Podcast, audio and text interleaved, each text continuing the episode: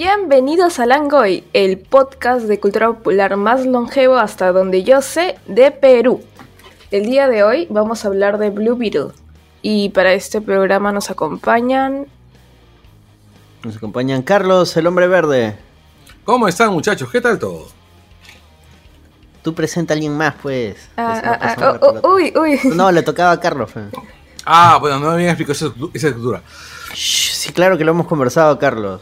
¿Cómo que no? Bu- Bueno. Anderson está con nosotros una vez más. Hola, ¿qué tal? No, pues tenías que pasarle a Daniela porque ahora yo tengo que presentar otra vez. Y Daniela Margot. Ah, hola, ¿qué tal, gente? Hoy ya somos los tres nomás. Pero somos los tres gatos que han visto Blue Beetle. Los que sí le hicieron caso al meme. Miau. Tres personas más. Mira, si teníamos tres invitados, esos sí van a ser los que van a escuchar, los que van a escuchar este programa. Ah, su, no, no, más cariño a mi cholo. Está disponible en HBO Max, no lo olviden. Si ya lo vieron, genial. Si todavía no lo han visto y le han dado play al programa de puros sapos, vayan, vean la película primero. Que no es tan larga tampoco. Y veanla en inglés, gente, no la vean en español. En español, a esa realmente no se le entiende los chistes en español. Ya, yo sí voy a decir que la he visto de las dos formas y si estás un día así chorreado en tu jato y no quieres ni leer subtítulos, pon en español de fondo y igual te vas a vacilar. Sí, pero creo que del, del, del, del- del equipo tú eres el menos, el que menos bolas hace con el doblaje. O sea, tú ya estás predispuesto a aceptar el doblaje. Es que por eso te digo, o sea, es que antes de entrar al programa, hay situaciones, pues hay películas que sí tú, pucha, si no las ves en su idioma original, pierdes la mitad de la peli. Pero hay pelis que te sirven también para poner de fondo mientras estás chambeando, mientras estás chorreando tu jato, estás limpiando. Y que son esas pelis que mucha gente le llama pelis de confort. Esas pelis que te acompañan en tu día a día, tranqui, chill.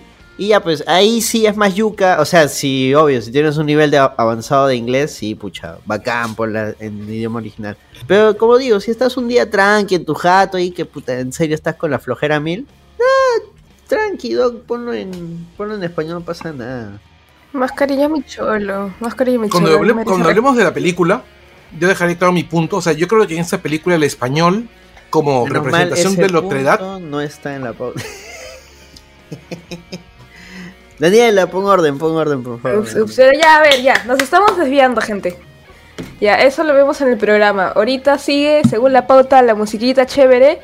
Y después, este, la introducción. Ya Bueno, estamos en la introducción, eso Sí, perdónenme, gente. Me pongo muy nerviosa, pero ya. Entonces sigue presente. Bueno, ya nos presentamos, ya. Pichula, noticias. Primera noticia, la política de rumba a la Navidad peruana nuevamente. ¿Cuántos años consecutivos son? Aprox. Cinco. cinco. Estamos preparando algo por el primer lustro de crisis políticas navideñas seguiditas, muchachos. Me pregunta que si llegamos a los 15, haremos un quinceañero como lo de. La idea es que se corte esa racha. 15 es too much. ¿Qué ha pasado esta semana? A ver, todos sabemos que... Vamos a hacer una breve cronología. Todos sabemos que Castillo la cagó. La cagó, se, se puso en bandeja y lo vacaron. Y entró Dina. Y Dina, desde ese entonces, hace un año aprox, a la fecha, también la ha venido cagando. E incluso ha habido manifestaciones y ha habido muertos, ha habido heridos. La cosa no está nada bonita y, y Dina simplemente ha hecho oídos sordos. Además, teníamos a una fiscal de la nación que estaba sospechosamente tratando de quitar a los fiscales que estaban investigando otros casos de corrupción. Y bueno, ella era la fiscal de la derecha, ¿no? La mujer del año, la mujer de la década, por denominada así por varios periodistas peruanos. Entonces, esta semana se armó el Royal Rumble y le sacaron unos chats donde la fiscal Patricia, ¿cómo es? Patricia Barreto, si no me equivoco, Carlos, Eh, Marita Barreto. ¿no es Patricia? No, Patricia Benavides, la Ah, fiscal. Patricia Benavides, estoy, estoy que combino dos personas. Patricia Benavides coordinaba mediante sus asesores y asistentes con los congresistas este favores, ¿no? Favores judiciales a cambio. Eh, Tú me rascas la espalda y yo te rasco la espalda. Entonces, Se armó el despelote. Ella dijo, no, eso es mentira, no, acá no pasa nada.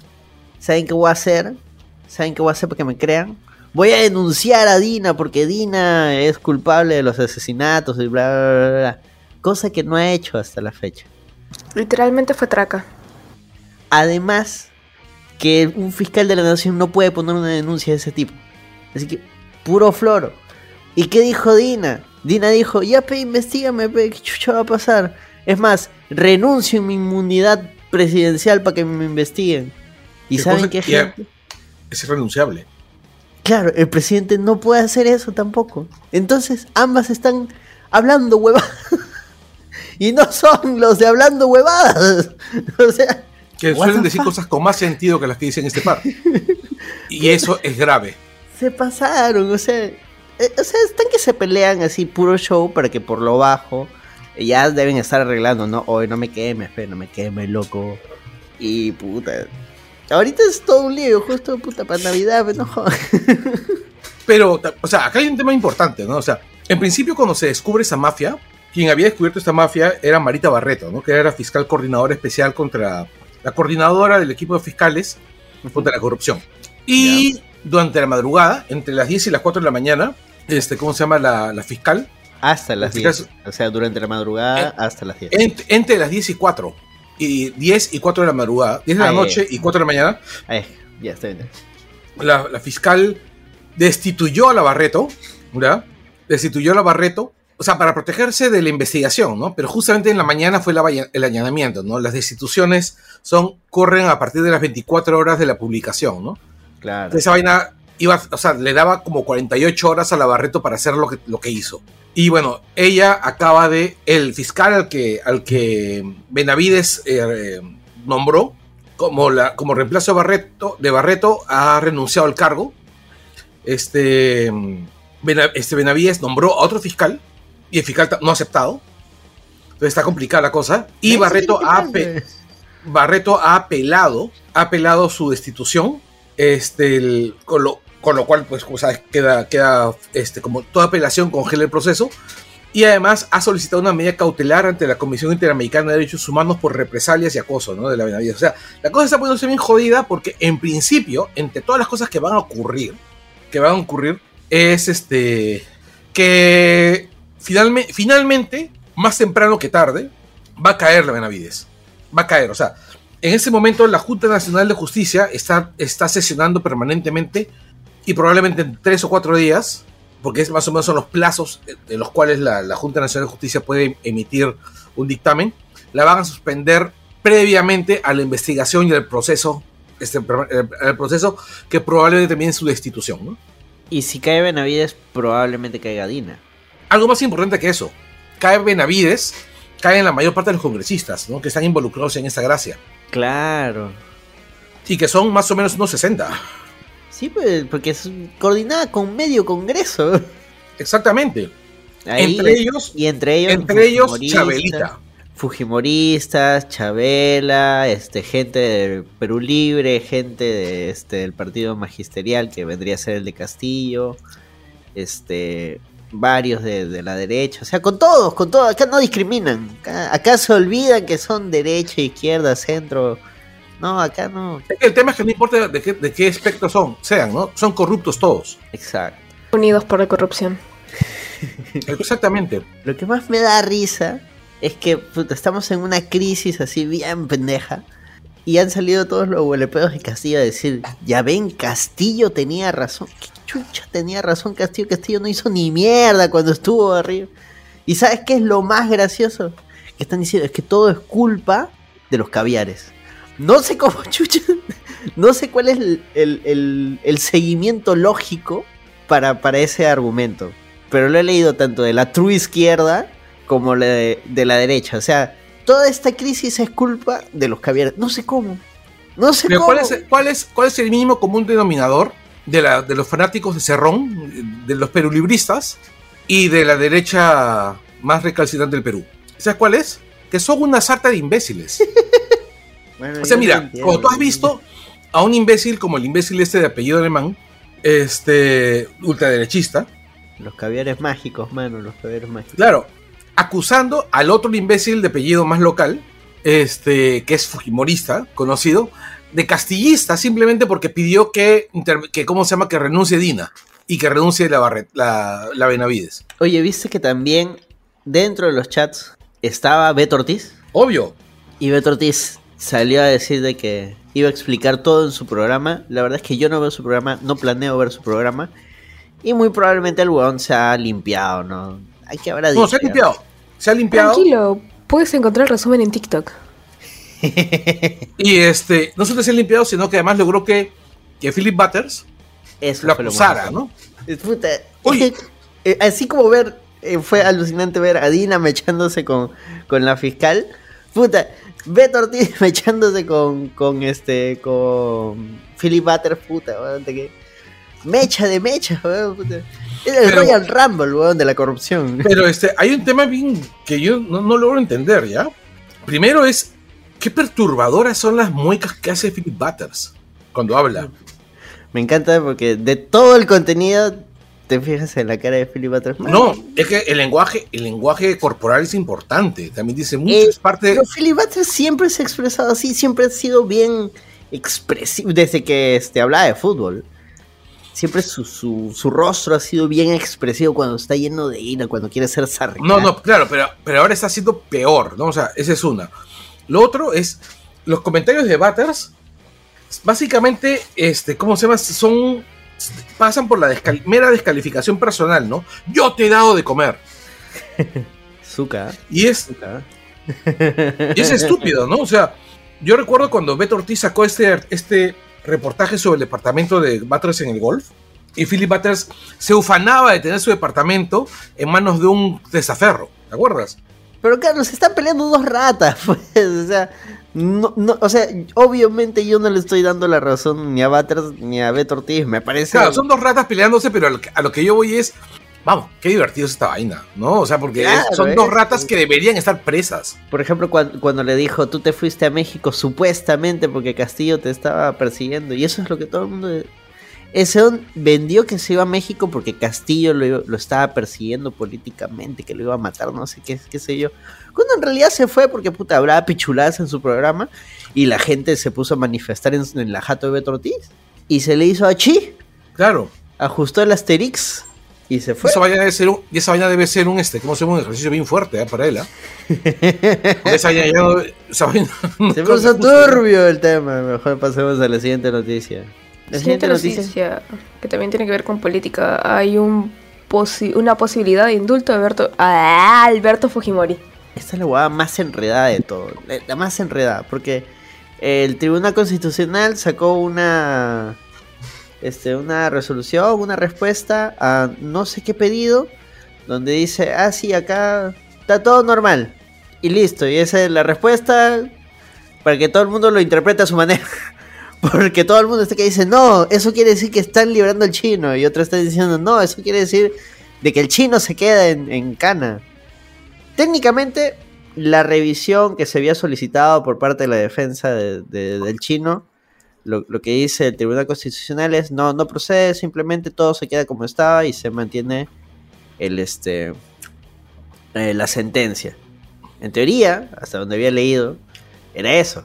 Sin embargo, lo que dice la defensa de Fujimori es que no, esto puede ser interpretado por él. Este. ay, ¿Quién tiene que ver esto? El penal. ¿Pero cómo se llama? ¿Juzgado penal? Eh, no, el INPE. Ya, el INPE. El INPE es quien tiene que resolver esto y según lo que dice la resolución, este sí podría... Está en manos del INPE si dice que sí o si dice que no. Lo cual es estúpido, pues no es cierto. Claro, tengo entendido que tendría que acogerse a las recomendaciones de la Corte Interamericana de Derechos Humanos que dice que uno, este Fujimori tendría que pedir disculpas y reparaciones por los delitos por los cuales ha sido sentenciado, cosa que no va a hacer. Este, no, creo que eso nomás y por ahí no creo que, que otro, creo que era disculpas y este la compensación. Así y es. ambas Cosa cosas que- no lo va a hacer. o sea, porlas, va a seguir adentro. Pero puta, nos van a seguir teniendo en vilo con esta huevada. No, yo creo, yo creo que acá el tema es bien simple, ¿no? Está usándolo como elemento distractor para sacarnos de la discusión de Dina, ¿no? O sea, ahorita el, el Ministerio Público está limpiando sus bases de datos para sacar todas las comunicaciones, borrar todas las comunicaciones que hayan tenido las partes, que pueden ser usadas como pruebas. Sí, pues, o sea, ahorita eso ha sido un chongo que es puro show de momento, porque no, no resuelve nada, no, no pasa nada. Obviamente. Ahora, si se quieren poner cagones, así como lo hizo PPK, ¿no? Si quiere, Dina en, 24 dice, no, sí, sale el chino. Y nos caga a todos. Mira, lo puede hacer. Ya pasó.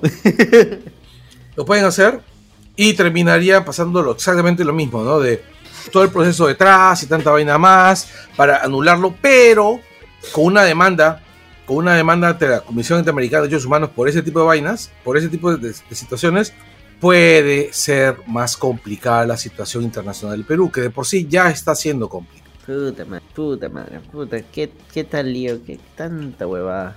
Y ahí sí, puta, ahorita no veo ningún puto reportaje de la economía en el país, que hay que salvar las inversiones, que miren cómo están subiendo los productos, los, los precios de los productos. No, que no está Castillo, pues. Ya no, pues ya. Ya no, está Castillo, o sea. Ahorita ya no importa, ya. Exactamente, o sea, la economía del Perú, o sea, la, canasta, el precio de la canasta básica dejó de importar en el momento que, que Keiko entró al poder, porque básicamente es Keiko quien está en el poder. Bueno, por como está todo el lío ahorita, en realidad son varios grupos que están que se oh. mechan ahí por. Ah, sí, pues, o sea. Por quien tiene un cachito más Así es. ¿Sabes qué es curioso? Este. Latina, anteriormente conocido como Frecuencia Latina, Canal 2 para Lima, en otras partes del Perú, no sé. Y Letrina para el resto de la humanidad. Va a sacar un documental este domingo sobre Escucha cómo lo anuncia la publicidad. Sobre uno de los hechos políticos que han marcado un hito en la historia reciente del Perú. ¿Y sobre qué es? El golpe y caída de Castillo. Esa intro parece esa cara de Dross. Mano, el golpe de Castillo duró cinco minutos. no llegó ni a golpe, eso fue un coitus interruptus, no se vino. Además, hay una cosa importante, ¿no? O sea, probablemente Castillo haya sido haya sido el tipo este, más estúpido que nos haya gobernado, ¿no? Y nos han gobernado estúpidos. ¿Sabes cuál sí es un hito en la historia del Perú reciente? Y que fue así alucinante. Este. Cuando Vizcarra cerró el Congreso. Esa vaina no me la creía, weón. No, definitivamente. Y yo, y mira, por un lado, por un lado, mi, mi, mi, vocación, este, ¿cómo se llama? Democrática, me obliga a exigir la, la, separación de poderes, ¿no? Pero, por otro lado, por otro lado, este, pucha, me da muchísima pena que Vizcarra haya permitido que haya, que vuelva al Congreso, ¿no? No, pero a, lo que iba es, ese hecho es mucho más relevante que el golpe de Castillo. Porque el golpe de Castillo, como te digo, puta, ni siquiera fue. El golpe que no lo fue. Que pasa, lo que pasa es que también el tema con, con Vizcarra. de mango fue. El tema con Vizcarra también es que el. El este. Bueno, que ese golpe, digamos, que esa, que esa, ¿cómo se llama? Que esa que la disolución de ese Congreso permitió también una serie de, elementos que son, lo, que son el referéndum, ¿no? Pero por eso, a lo que voy es, eso sí es un hito. eso sí es un, elemento que cambió eh, el panorama tal y como, lo conocíamos hasta ese momento. Por, totalmente de acuerdo. No, no el golpe de Castillo, pero el golpe de Castillo puta, no duró ni, ni, cinco minutos. duró un par de horas. Y, al final, este, y terminó en Canal eh, ese mismo día, y listo. Y, eso es todo. o sea, y van a hacer un documental de esa huevada. Eh, eh, me indigna esa huevada. es que tienen que. Se ven obligados a, ¿cómo se llama? Tienen que mantener, tienen que mantener el aparato ideológico del, de la estupidez que están haciendo. Pues, o sea. ¿Sabes qué otro momento es alucinante en nuestra historia política reciente? El indulto a Fujimori, güey. ¿Cuál de todos? PPK indultando a Fujimori en Navidad. Puta, huevón, esa huevada, puta. Todo insolado en su casa de playa. Ah, huevón, esa huevada, sí, cambió todo, cambió todo. Claro, Nadie porque, se lo esperaba. Eh, eh, no, sobre todo porque además la gente no esperaba. y aparte estamos adelantando una conversación que deberíamos tener en, unos días, ¿no? Ah, sí, sí, sí. No, bueno, yo, yo lo traía a acotación por, por el documental este que van a Sí, claro, pero Latina, una hueva. la verdad, mira, la verdad, yo no sé cómo tú puedes ver esas vainas. O sea, cómo ver latina, ¿no? No, sale el spot, pues, ¿no? Tomando No, lo desayuno pasa- está ahí el spot, ¿no? O sea, Creo, hace, no, hace Además- cuánto tiempo, hace cuánto tiempo, además, No, por el más que no lo vea, existe, Carlos. Así no lo ve, así lo evite, existe. sí, sí, sí. Y hay un culo de gente que va a ver esa vaina obvio. y que técnicamente están siendo adoctrinados, lo que pensar. yo- Porque los domingos es un día en que la gente Mm. ve televisión en familia. O sea, hay niños que van a crecer pensando que Castillo efectivamente ha sido lo más dañino para la historia política del Perú. Más que Alan, más que Fujimori, más que cualquier otro presidente de mierda que hayamos. Lo cual, puta, ni cagando. El pata ha sido más irrelevante que... Sí, definitivamente. y ha sido un presidente. Mira, ha sido terrible, ¿ya? Él ha sido terrible como gestor. Porque además desarmó instituciones públicas y tanta vaina más. Pero aún así, me parece que Dina ha sido peor. Bueno, entre, entre Castillo y Dina sí, creo que Dina te la caga más. Pero bueno. Parece- Pero es que Dina la ha cagado más con la complicidad de grupos de poder importantes, ¿no? Claro, claro. Bueno, este. Siguiente noticia. Muere Henry Kissinger. Ahora Ah, sí. su madre. Destapa la Bueno. chela. Sí, así es. Espérense, espérense, espérense, espérense, espérense. Ay, ay, ay. Puta, queda rico. ¿Quién es Henry Ya. Kissinger, Carlos? Es básicamente un hijo de puta. Ah, ya sabemos que es un hijo de puta. Ya, o sea, Henry Kissinger fue un político gringo que tuvo una importancia enorme durante los años 60. eh, y bueno, desde los años 60, siempre ha sido un operador de la ultraderecha gringa, ultraderecha militarista gringa. Este, el- es responsable de la militarización de la política gringa. Él es el gran artífice de la militarización de la política gringa contemporánea, como la también, conocemos. ¿no? también fue parte del plan Cóndor. Así es. Así que Pinochet, culpa de Kissinger. Este. Morales Bermúdez, culpa de Kissinger. Así es. Todos los muertos por dictaduras en todos los rincones de Latinoamérica. Henry Kissinger. Así es. O sea, el pata ha vivido 100 años. ¿Saben cuánta gente ha matado ese huevón en 100 años? Él es uno de los grandes responsables, por ejemplo, de lo que está pasando hoy día en Palestina, porque él fue uno de los que impulsó este, los asentamientos judíos en Gaza. El diablo se sentaba a ver a Kissinger. Así El es el nivel. Perdón, el diablo asustaba a sus hijos con Kissinger.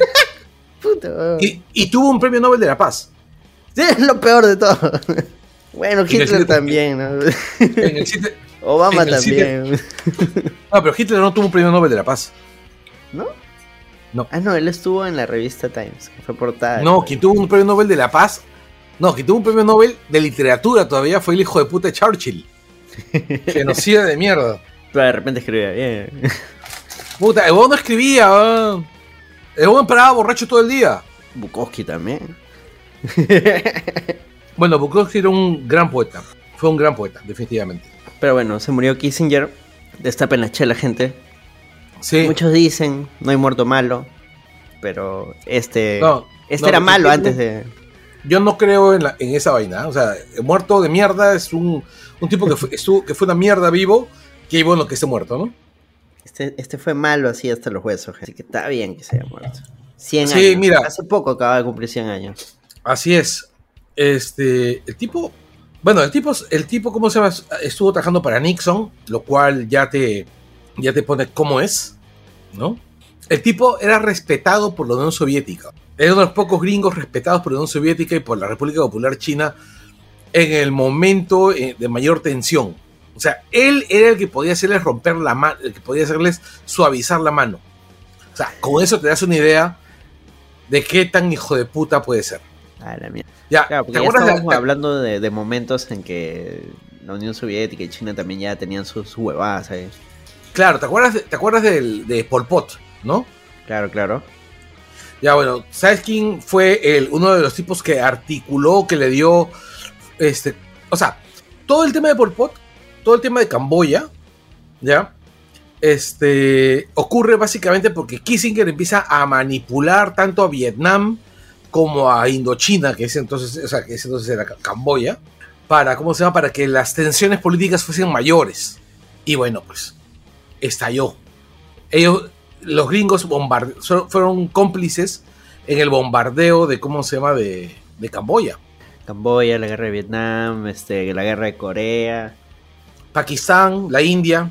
Puta, todos esos tienen la firma de. Claro, claro, este. El, es uno de los grandes responsables de la guerra de Yom Kippur. Ya el, el tipo estuvo súper metido dentro de la, ¿cómo se llama?, dictadura de Chile. Estuvo recontra metido con la dictadura de Stroessner también. Bueno, el, el mundo hoy... Bordaberry, perdón, Stroessner fue en Paraguay. Hoy el mundo es quizás un poquito menos mierda. Definitivamente, definitivamente. El, este, con un sujeto, con un hijo de puta del nivel de Kissinger muerto, el, mundo es un poquito más seguro. Y ahora sí, la última noticia. La última noticia para cerrar más alegres esta sección. El spin-off de The Voice en México con Diego Luna. De la voz. Ah, es que hubo un problema en la pauta, gente, y no me había dado cuenta y escribí The Voice, pero no como los chicos, sino como la voz. The Voice. ¿A quién le decían la voz? ¿A Sinatra? Sí. Bueno, no es una serie sobre Sinatra. Va a ser producida por Diego Luna y quién más? ¿Quién es el otro pata? Eh, por ahí leí que también iban a considerar justamente a uno de los guionistas de Blue Beetle. Sí, él va a ser el guionista principal. Ah, Diego Luna y Gael García van a producir el, spin-off de The Voice en México. Y lo va a escribir. y lo va a escribir Gareth Janet Alcocer, que es el escritor de Blue. Así que hay fe. Yo digo que hay fe. Se vienen los morros, los chavos, la chaviza, los güeros, los güeyes. Traca. Guay traca. de Jerimois. ¿De qué? Jerimois. ¿Qué es eso? ¿Qué? Jerimois es una chica que también hace reggaetón, que ahorita está como que en un boom porque la están shipeando con un streamer que es Cry. Ya, y los tracas son su... Lo que pasa es que este, en ella hay una, este, hizo un audio explicando cómo, este, cómo fundaron México y como que la palabra que suele utilizar es traca. Eh, historia moderna, gente. Historia de TikTok. Bueno, este... ¿Hay fe? Porque hay, hay algo curioso con The Voice. The Voice ya tiene cuatro, tres temporadas, ¿no? Tres temporadas, un spin-off que es Gen B, que salió bueno hasta donde sé. Eh, tienen un spin-off animado, que también salió bueno hasta donde sé. Ahora van a tener un, un spin-off mexicano. Eh, tengo fe porque están detrás, ¿no? Gael García, esta, esta gente, que me parece chévere. Pero por otro lado, siento que sí va a llegar el punto donde el que mucho abarca, la caga. Así que no sé qué opinan ustedes. a mí no me gusta The Voice. De hecho, es una serie que me resulta muy desagradable, me resulta muy irritante igual que el cómic de The Voice. Así que tengo cero esperanzas por un spin-off de una serie que me parece horrible. Bueno, tú, Daniela. A mí sí me gustó. O sea, el spin-off no lo termino de ver, ya me vi el resumen, me gustó bastante. La serie sí me la vi completa, me gustó bastante. La animada, ¿no? Y siento que, o, sea, por el tipo de serie que es, se pueden dar licencias de hacer así una cosa bien desmadrosa. Mm, como había leído por ahí, eh, la tiene difícil por, por, el tema de cómo superar el nivel de violencia de la realidad mexicana. Está bien yuca, o sea, superar el nivel de violencia del narco es bien difícil. Así que The Voice se caracteriza por ser una serie súper violenta, entonces veamos qué hace Porque no hay plot, no hay nada, solo sabemos que hay un spin-off de The Voice en México y listo representación latinoamericana para el mundo, gente. Bueno, representación mexicana, ¿no? Pero ya siempre que hablen Latinoamérica, ahí nos subimos todos al barco. Claro, de repente es como, complementario porque sé que la, el spin-off termina en un punto con un personaje de, digamos, la serie original. Y justamente la siguiente temporada de la serie original comienza un mes o unos días después del término del spin-off. Entonces como que por ahí le puedo tener fe de que algo interesante y así. Además que puede ser interesante que haya algún cameo de los personajes principales yendo a México. Sería un sería chongazo. Con el filtro amarillo cuando ellos lleguen. esa ojalá, ojalá se burlen de esa vaina. Ojalá la serie no apeste. O sea, yo creo que un gran problema que pueden tener es que The Voice es una serie bien macarra, ¿no? Una serie que no, tiene, que no se guarda mucho, que no se detiene mucho. Y la verdad, el tema con México es que el nivel de violencia, o sea, el nivel de violencia gringa es enorme, pero creo que la sociedad mexicana es mucho más violenta que la gringa. Además Porque que es México- más tolerante a la violencia, ¿no? O sea, Exacto, creo que Es- es eso. Es más tolerante, es más tolerante a la violencia, se ríe más de la violencia. De hecho, este, alguna vez Anderson, y yo no sé si recuerdas cuando yo te decía que a mí me escandalizaban algunos podcasts, este, ¿cómo se llama? mexicanos que se burlaban del número de partes en que habían descuartizado a una víctima.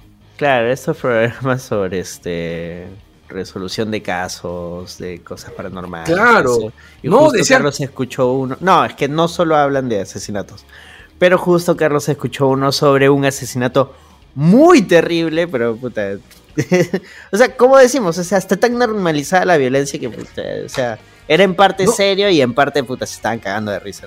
¿no? O sea, yo escuché uno de los chistes que decían que a la tipa la habían, este, ¿cómo se llama?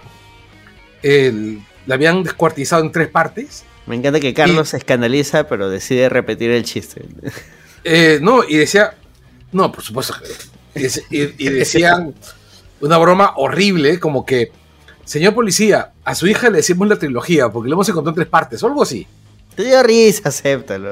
Huevón, no. Por eso lo repites, si no, yo hubiera No, no, no, no, lo repito para que sepan el tipo, el grado de atrocidad, pero era, Era horrible. suficiente decir con que era horrible, o sea, no, no había necesidad de repetirlo. Carlos. Pero bueno, ya, ya está, ya, ya quedó ya. Era una sobrecarga de, de comentarios así y así. Parecía risas y salsa. Ahí está. Pero sí, nuevamente, o sea, hay sociedades que están mucho más normalizadas la violencia. México está súper normalizado, así que no sé por dónde va a ir este los tiros de esta serie.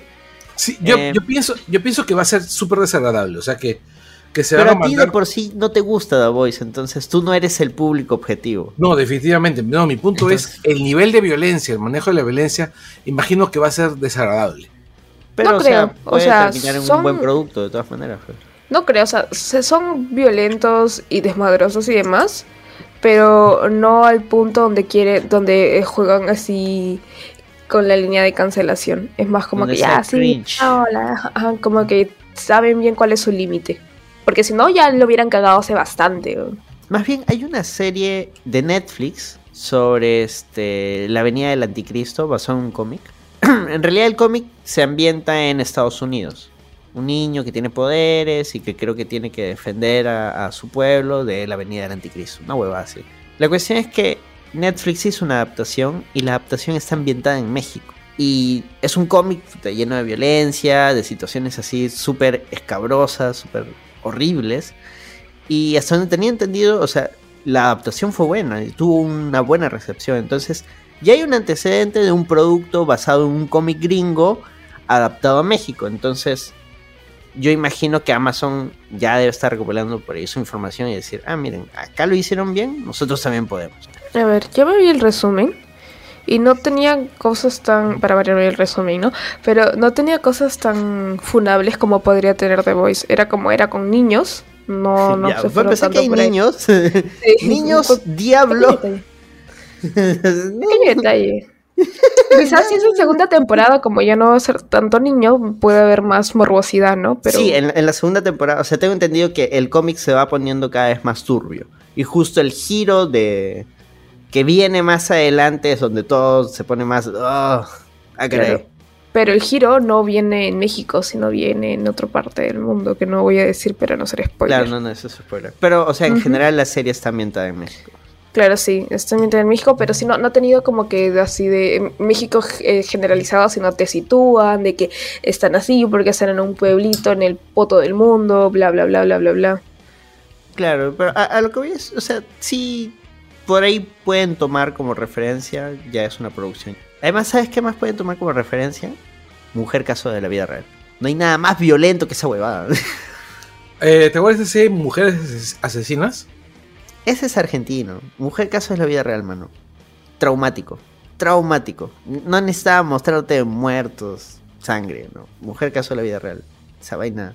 Trauma infancia. Eh, capítulo eh, El niño con el globo rojo. Búsquenlo. Es hasta creepypasta tiene esa huevada. Parece fake, pero no, sí fue un capítulo real. Listo, ahora sí, Ya. con eso cerramos las noticias. Cerramos Ya. noticias y comenzamos con los Patreons. Ah, sí, sí. Antes de hacer la breve pausa habitual, esta semana el programa ya gracias a Julio Fi, eh, la extraña mirada Felicidad Martínez, una recomendación de Spikey Garden, Mario Gusto Pulga Valera, Diego Hermosa, Jorge Jaén, Enrique Chang, José Vargas Ojos Cerrados, Juan Carlos Vivar, Simena Puntito, Kazuko Almeida Goshi, Daniel Peñalosa, Daniel Ocupa, Estefano Paredes, Cabeludo, Gorky Pacoricona, Christopher Hernández, Alfredo Injoque Vicente, Daniel Infante, Celso Zelaya Volvé, Alfredo Pinedo, Walter García y la gente de Lat Bionics. Muchas gracias a todos ustedes, por ustedes y el podcast. Gracias por, sus aportes, en serio, en serio, muchas gracias. Y ahora sí hacemos una breve pausa y regresamos con el escarabajo. Bye.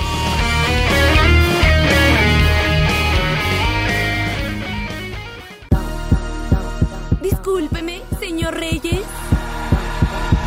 ¿Ya quitaste el chicle de esa silla o qué? Todo ahora me parece inalcanzable. Pero siempre caes de pie, hermanito. Eres Jaime. Es que ellos no salen mucho. Jenny, Protégelo con tu vida, pero no lo abras. ¿Fuiste a conseguirnos trabajo y vuelves con una hamburguesa? no creo que sea una hamburguesa. ¿No miraste? ¿Qué demonios es eso? ¿Cómo hiciste que hiciera eso? Yo creo que le gusto.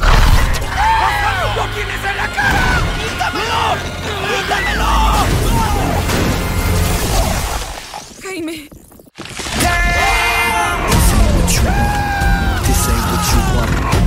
sandwich meal.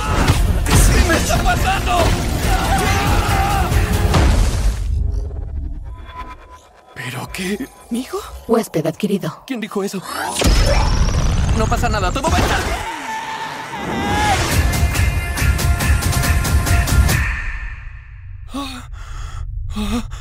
Estoy en el espacio. Sistemas de reingreso, listos. Espera, espera, no, no. This what you want. This what you want. ¿Qué está pasando? Se llama escarabajo. Es como un arma de destrucción mundial. Está diseñada para proteger a su huésped. A veces hace lo que quieres y otras no. Creo que corté un autobús por la mitad. El escarabajo te escogió a ti, pero me pertenece a mí. El amor que sientes por tu familia te hace débil.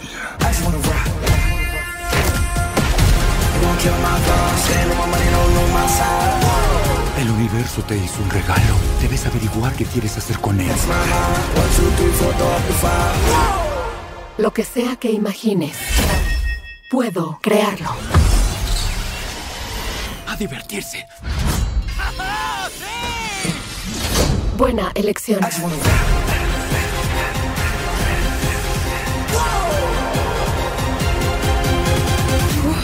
Es estilo Batman. Batman es un fascista.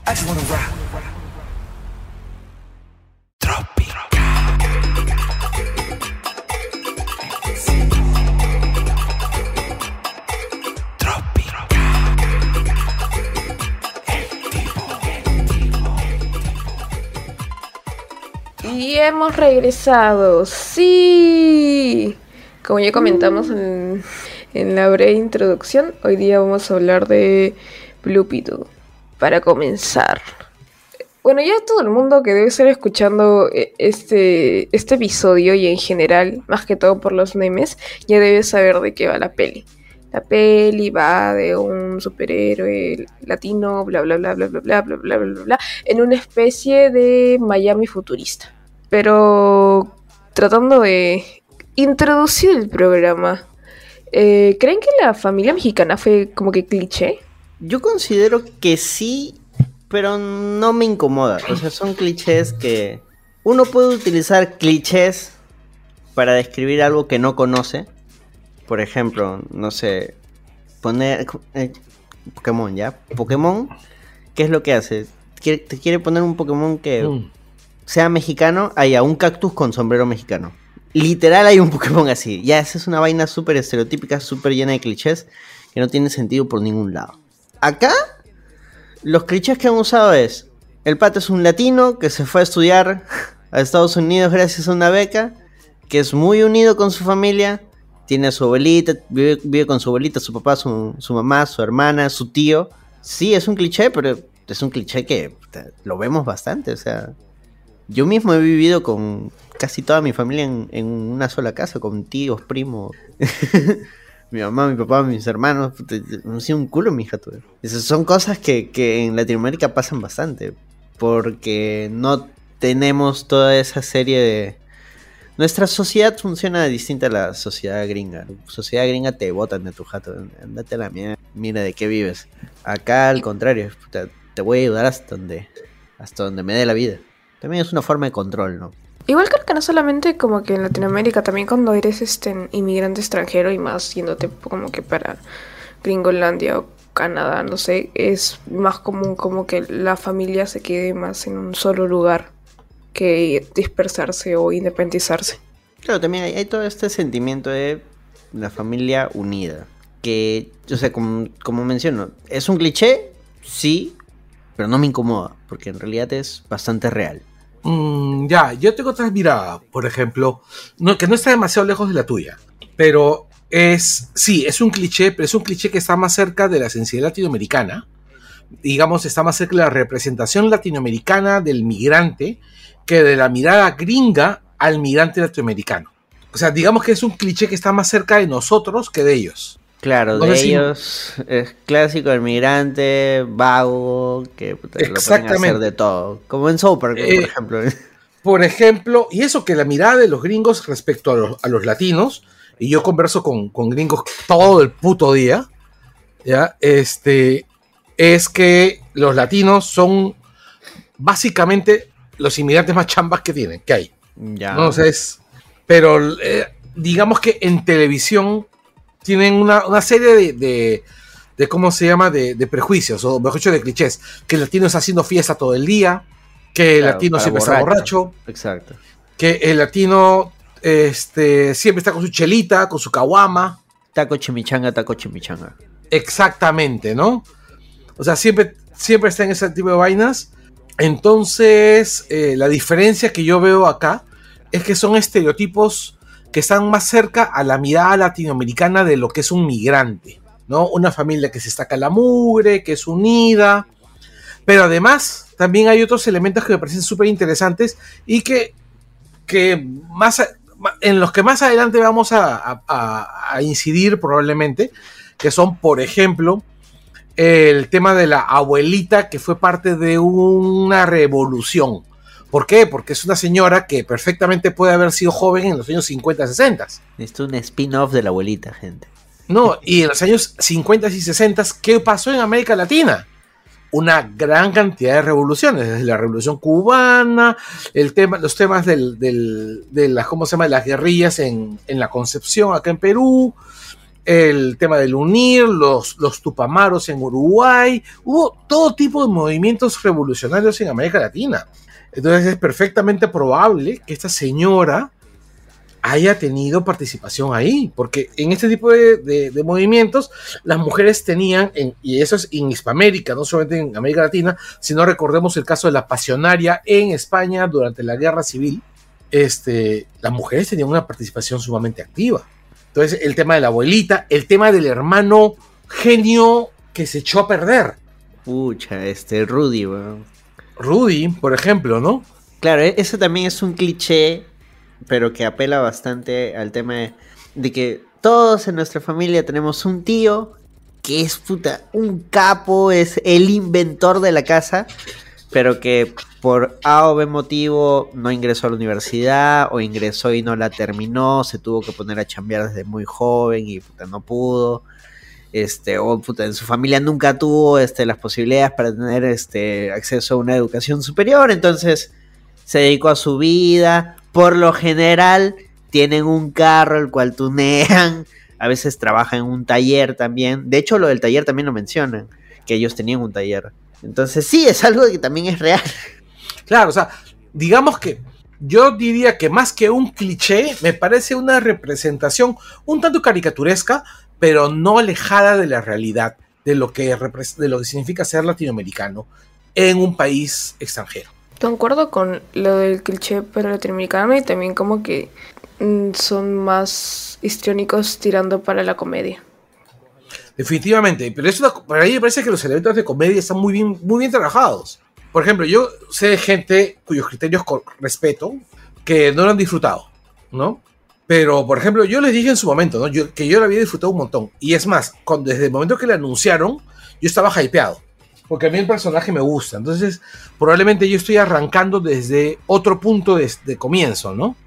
Estoy arrancando desde el punto de yo fui al cine con esperanzas de encontrar una buena película y la verdad no me siento decepcionado.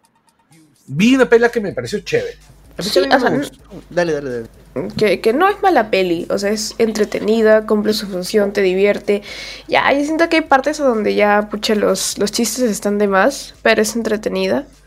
Y yo me olvidé qué iba a decir, gente. Continúa, Anderson. Además, es ligeramente más pícara que otras películas este, de superhéroes en general. Eh, mm, nuevamente, apelando al, rollo latinoamericano, este tema de que, pucha, cuando el prota, este, el cholo está cerca de la flaca que le gusta y, y por ahí hay algunos chistes en doble sentido, incluso al final también, cuando el traje le habla sobre cómo se le, se le está acelerando el ritmo cardíaco y su circulación está aumentando. Eh, me gusta también ese, ese tema porque las pelis en general son bien asépticas. Que eran dirigidas a, a jóvenes, que eran familiares, tenían de todo, ¿no? Tenían sus chistes para los chivolos, pero también tenían ahí su, su picocito para los más grandecitos. O sea, era una película un poquito más completa. No, porque ya es otro. Porque está al nivel de American Pie. Ya, o sea, esas sí son películas pícaras. Pero te estoy hablando de películas, no sé, por ejemplo, en los Goonies debe haber por ahí uno que otro chiste y con, No, en esa película El Dorado, este personaje Chell. ¿De acuerdo? o sea, hay una parte donde literal le está haciendo una, una filación al otro personaje. Puta, sí, güey. Es película de mi infancia, pero sí, me di cuenta muy tarde. Claro, uno de chivolo no la capta. Cuando eres más grande, uno dices. Eh". Ellos no estaban durmiendo. sí, definitivamente es una felación. Sí, pero volviendo a, la peli y al tema de los clichés, hay algunos chistes que sí son netamente cliché, pero que igual a para mí siento que funcionan. Por ejemplo, cuando este. Eh, después de que usa el traje y se desmaya y lo tratan de despertar con mentolatum. Eh, para muchas familias latinoamericanas el mentolatum sirve para todo, gente. Para despertarte de un desmayo, para la gripe, para cuando estás este, mal de la garganta, para cuando te duele algo, para cuando te ha picado un mosquito, para todo. El metolatum es la, medicina universal para muchas familias latinoamericanas. Eh, para mí, chiste aprobado. Pero, por ejemplo, el chiste de pedos. Eso sí me parece innecesario. Yo detesto los chistes de pedos. ¿Pero cuál chiste de pedos hubo? El, este, el Bugfart. Ese, sí. Ya, pero puta, era, era el, el, maquinón metiéndose un pedo. No, también aprobado, aprobado. Mm, necesario. Bien, esa parte es un cae de risa porque ese pedo era este. Era un gas venenoso. En esa escena mueren soldados como mierda. Los, sí, en esa... los envenenan. Puta. Y otro detalle más es que, de hecho, hay escarabajos que lanzan un gas tóxico al culo. Esta vez es canon, es canon. Y, otro detalle es que ese aparatejo lo hace Ted Kort. Y Ted Kort es el creador de el, bueno, el Arquímedes, que era la nave de Ted Kort. Es la inspiración del, de la nave del, de la nave de, no, se llama Bug, que es la inspiración de la nave de, ¿cómo se llama? Del Old Man de, ah, ¿cómo se llama? Este, Watchmen. De Watchmen. Porque bueno, Blue Beetle es el, el template para Oldman. Claro, eh, resumen rápido, este, The Watchmen está basado en varios otros Son- personajes De la Fawcett. de la Fawcett que luego adquirió DC, solo que eh, Alan Moore dijo, no, voy a inspirarme, no voy a tomar los mismos porque yo quiero hacer mis personajes. Y no quiero que de ahí los prostituyan ni que saquen más cómics de esta huevada. Cosa que DC dijo, sí, sí, sí, sí, sí, sí. Y luego se lo pasó por el forro y sacó continuaciones y más. eh, no, pero en realidad DC estaba comportándose de manera bien decente con, con Moore. Hasta hace poco.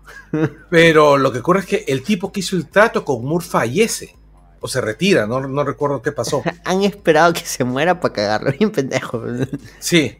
Eso se llama ser buitre. pues. Ah, eso se llama ser empresario. Eso O sea- se. Eso se llama ser empresario. Los empresarios suelen ser así. Bueno, yo creo que antes de, de pasar a qué personaje nos pareció mejor o, o a qué villano o quién es el verdadero villano de la película, hay que saber de qué va la peli, la trama en general. Exactamente. Daniela, tu apoyo. Ya bueno. Todo comienza con Jaime, Jamie para los amigos gringos, regresando a su casa después de haber terminado su linda y aparente bonita vida universitaria. Me cagué de risa, realmente me cagué de risa y fui la única en mi sala que se rió con ese chiste de el men con su birrete preguntándole a- al señor cómo me veo y que le responde endeudado. Me cagué de risa con ese chiste. Claro que en español no tenía tanto sentido, pero en fin. Y regresa y su ¿Qué, familia qué es lo que le dice exactamente? O sea, él, él le pregunta cómo, cómo se veía y, él me- y el señor le responde viendo Tinder diciendo que se veía endeudado. Ah, ya, claro, sí, sí que luce endeudado. Oye, Ujú. güey, turbio ese viejo sapeando Tinder. No sé, para Bueno, mí que tiene en- un perfil en- fake. Bueno, en, en realidad el tema es que en Estados Unidos la educación es básicamente un privilegio, pues, ¿no? Sí, sí. Más que acá. Sí, sí, Y- no, ya te endeudas el culo, literalmente, por estudiar. De hecho, una vez eh, yo leí una serie de testimonios de gente endeudada, de que contaba cómo habían estudiado, cómo habían pagado sus estudios, y pucha, huevadas bien turbias. Bueno, O sea, en habían de- desde, la, desde la historia de la flaca que, que literal se ha prostituido para poder pagarse los estudios, para no tener deuda, hasta los huevones que ha- han terminado los estudios con préstamo y han trabajado 20 años para pagarlo, ¿no? O sea, y básicamente ese préstamo los ha condenado a la pobreza, ¿no? En este caso, no estoy muy seguro si la película lo menciona, pero él gana una beca, ¿no? Él Gana una beca gana una- no recuerdo exactamente, pero hay un tema de una beca, sí, Ajá. Porque él viene de estudiar de Ciudad Gótica. así es. Así que Pero también... Pero Pero- también hay un tema con que lo joden diciendo que básicamente que él que él ha estudiado para pero, y que al, al irse a estudiar los ha como se llama les ha dado la espalda, ¿no? Mm, no, no tanto. dicen eso. No, no, no, La hermana. no, no. No, la hermana era cagona, no era por No, eso. Sí, la, la hermana es cargosa nomás. Porque Sí, sí, no. eh, el rollo ahí, o sea, el, el- el primer conflicto que hay es, y que esto también es un rollo bastante latinoamericano, que la familia hizo todo su esfuerzo por seguir adelante, hizo todo su esfuerzo para que Jaime pueda estudiar fuera, para que él Sí, pueda jo- tener un mejor futuro a lo que ha tenido actualmente su familia. Y Claro. precisamente él regresa, él es la esperanza de, de la familia. Ahí ahí hay un detallito bien bacán que nuevamente apela al tema del cliché, pero que yo digo, no hay absolutamente ningún problema con eso. Cuando le dicen algo así como que tú eres el primer, el primer Reyes que ha terminado, que tiene estudios superiores, que ha terminado la universidad. Porque esa es la historia de un culo de gente en Perú, en México, en Latinoamérica. Nosotros, varios de, nosotros, de, mi generación, nacidos a finales de los 80s, inicios de los 90s, somos muy probablemente la primera generación de nuestras familias eh, que hemos tenido un estudios superiores, que hemos tenido el acceso a, universidades. Nuestros padres genuinamente se han sentido orgullosos. Mucha gente no, no entiende, ay, ¿por qué los papás se meten tanto si ya, ya son grandes, ya están en la universidad? Es porque se ven reflejados en sus hijos, pues, gente. Son gente que le hubiera gustado tal vez tener mejores oportunidades porque la vida no les permitió. Y es bien bonito cuando le dicen, tú eres el primer Reyes que, que ha estudiado en la universidad. Pero puta, al final vemos que eso no basta. Como en la vida real. Pi, pi, pi, pi, pi, pi. Ya bueno, la cosa es que el men regresa, su familia lo lleva a, almorzar, porque si bien contento, pero ahí como que ya se ocultaban algo. La hermana decía, yo le digo, la mamá decía, no, mi ciela, tú te callas, pero bam, le suelta, le suelta que están en bancarrota y que les van a quitar la casa. Claro, primer conflicto. eh, ahí está relacionado al tema de que el barrio se está gentrificando. O sea, están llegando inversiones fuera, bastantes turistas. Y la compañía principal de toda esa zona, la compañía Court Industries, quiere simplemente comprar las casas de esa zona para poner alquileres mucho más caros. Y de hecho ya los han amenazado con botarlos de su jato. Y ahí viene, ahí viene un, un proble- un pro- otro problema que es real, que es actual. O sea, el tema de la gentrificación. eh, yo sé que a mucha gente no le gusta Bad Bunny, pero en su videoclip El Apagón, que no está relacionado a Alianza Lima, en realidad el videoclip es una excusa para este, un- una ONG o una organización. Hizo una serie, una suerte de mini documental sobre la gentrificación en este, Puerto Rico. Y había gente diciendo, o sea, yo nací en este edificio, yo nací en este lugar y actualmente no, no me puedo ni acercar porque ahora vive otras personas de mucho dinero, turistas, esto lo alquilan a turistas y todo. El colegio donde yo estudié ya no existe. Y, y eso es lo que pasa, la gente se va, bien, va siendo desplazada de- de- de- del lugar donde nació, de su hogar. No, de hecho eso, eso está pasando incluso acá en Jesús María, ¿no? Hay partes del distrito, hay partes que están siendo convertidas en, o sea, hay casonas, pero hay lugares donde vean quintas pequeñas, este, donde que han sido demolidas y convertidas en edificios. No sé cuántas veces he pasado por lugares donde ha habido casas hermosas que hoy en día dice proyecto inmobiliario. Por supuesto. Daniela, no sé cuál es tu opinión sobre, sobre este tema. Pucha, tengo el corazón dividido. O sea, la gente necesita dónde vivir, pero tampoco puede. O sea, no, no creo que debería ser de, de esa manera. Y sí, yo sí vi el documental de Bad Bunny. Conmovedor. Bueno, hay una canción de, de Gigatron sobre eso, ¿ah? que es básicamente sobre, sobre eso. Es una canción en tres partes que se llama The Warrior of the Barrio. Claro, Es- sí, sí, la, sí le habías pasado. que es un himno contra la gentrificación. Este, pero evidentemente nadie va a escuchar porque acá nadie escucha Gigatron. No, sí lo habías pasado. Sí lo he escuchado. Lo pasaste hace tiempo, eso sí. Eh, Temazo, ¿ah? Ahora, el tema acá es, como dice Daniela, sí, o sea, la gente necesita dónde vivir. Pero el tema de la gentrificación es que se aprovecha de estas necesidades. Uno, se aprovecha de la necesidad de la gente, como Daniela, como yo, como Carlos, que quizás estamos en busca de un lugar donde vivir que quede más cerca de nuestros trabajos, que se acomode a nuestro estilo de vida. Y te ofrecen una ratonera a precios altísimos. No, pero no solamente es eso, ¿no? Destruyen el barrio donde están yendo. Claro, ejemplo, por eso, vamos una- por, por partes, por partes. claro. Ese, ese es uno de los problemas. Dos, el tema del turismo. Entonces, ¿quiénes son otras personas que necesitan quedarse en un lugar, en este caso momentáneamente, y no desean pagar un hotel? Los turistas. El boom del Airbnb también es una burbuja. Y todo esto desencadena en lo que está mencionando Carlos. Dale, Carlos. El tema es, por ejemplo, este, yo, yo vivo en, una zona que era de bajo tránsito. ¿Ok? Este, bueno, ya no es de bajo tránsito. Hay tantos edificios en mi barrio, nuevos, este, que Garzón se ha convertido en una calle de cuatro carriles. Garzón, pues no me joda, pues no es Javier Prado, es Garzón. Ya, el. Que es la paralela a la Brasil. Exactamente. Para, Para los que cruzar quizás no cruzar- son de Lima, este, la Brasil es una avenida de como seis carriles, aprox, y Garzón es una callecita mucho más chiquita. Exactamente. El, querían tumbarse todos los árboles de, de Armando Márquez, ¿ya? todos los retiros con jardines, para hacerla de cuatro carriles también. O sea, destruyendo el ornato del distrito. Y el ornato del distrito es sagrado. ¿Ok? El campo de Marte está siendo destrozado. ¿Por qué? Porque de repente hemos pasado de tener una densidad urbana poblacional en el barrio de, de una, de un, de, digamos, de 10, ahora tenemos una densidad urbana de como 50. Hay como 5 o 6 veces más personas en el distrito y muchas de esas personas pues no conocen el barrio, no conocen el distrito, no conocen las reglas del distrito, este, no tienen ningún respeto por, por las zonas históricas del barrio, tienen se meten a los parques, por ejemplo, el parque del bombero, que tenía jazmines hermosos, se los han bajado. Los monumentos, había unas esculturas en el Campo Marte, están destruidas, y ha sido reciente, ha sido después de pandemia.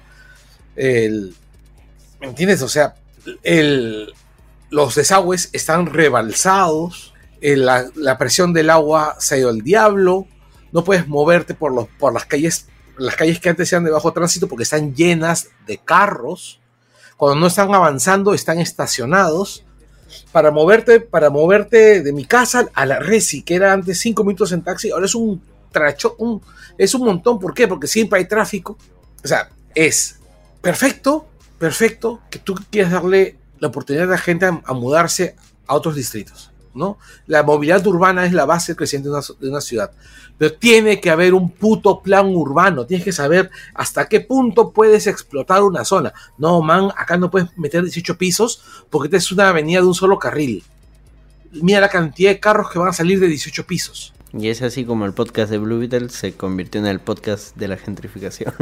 Porque el verdadero, villano, el verdadero villano de Blue Beetle es la gentrificación, gente. Sí.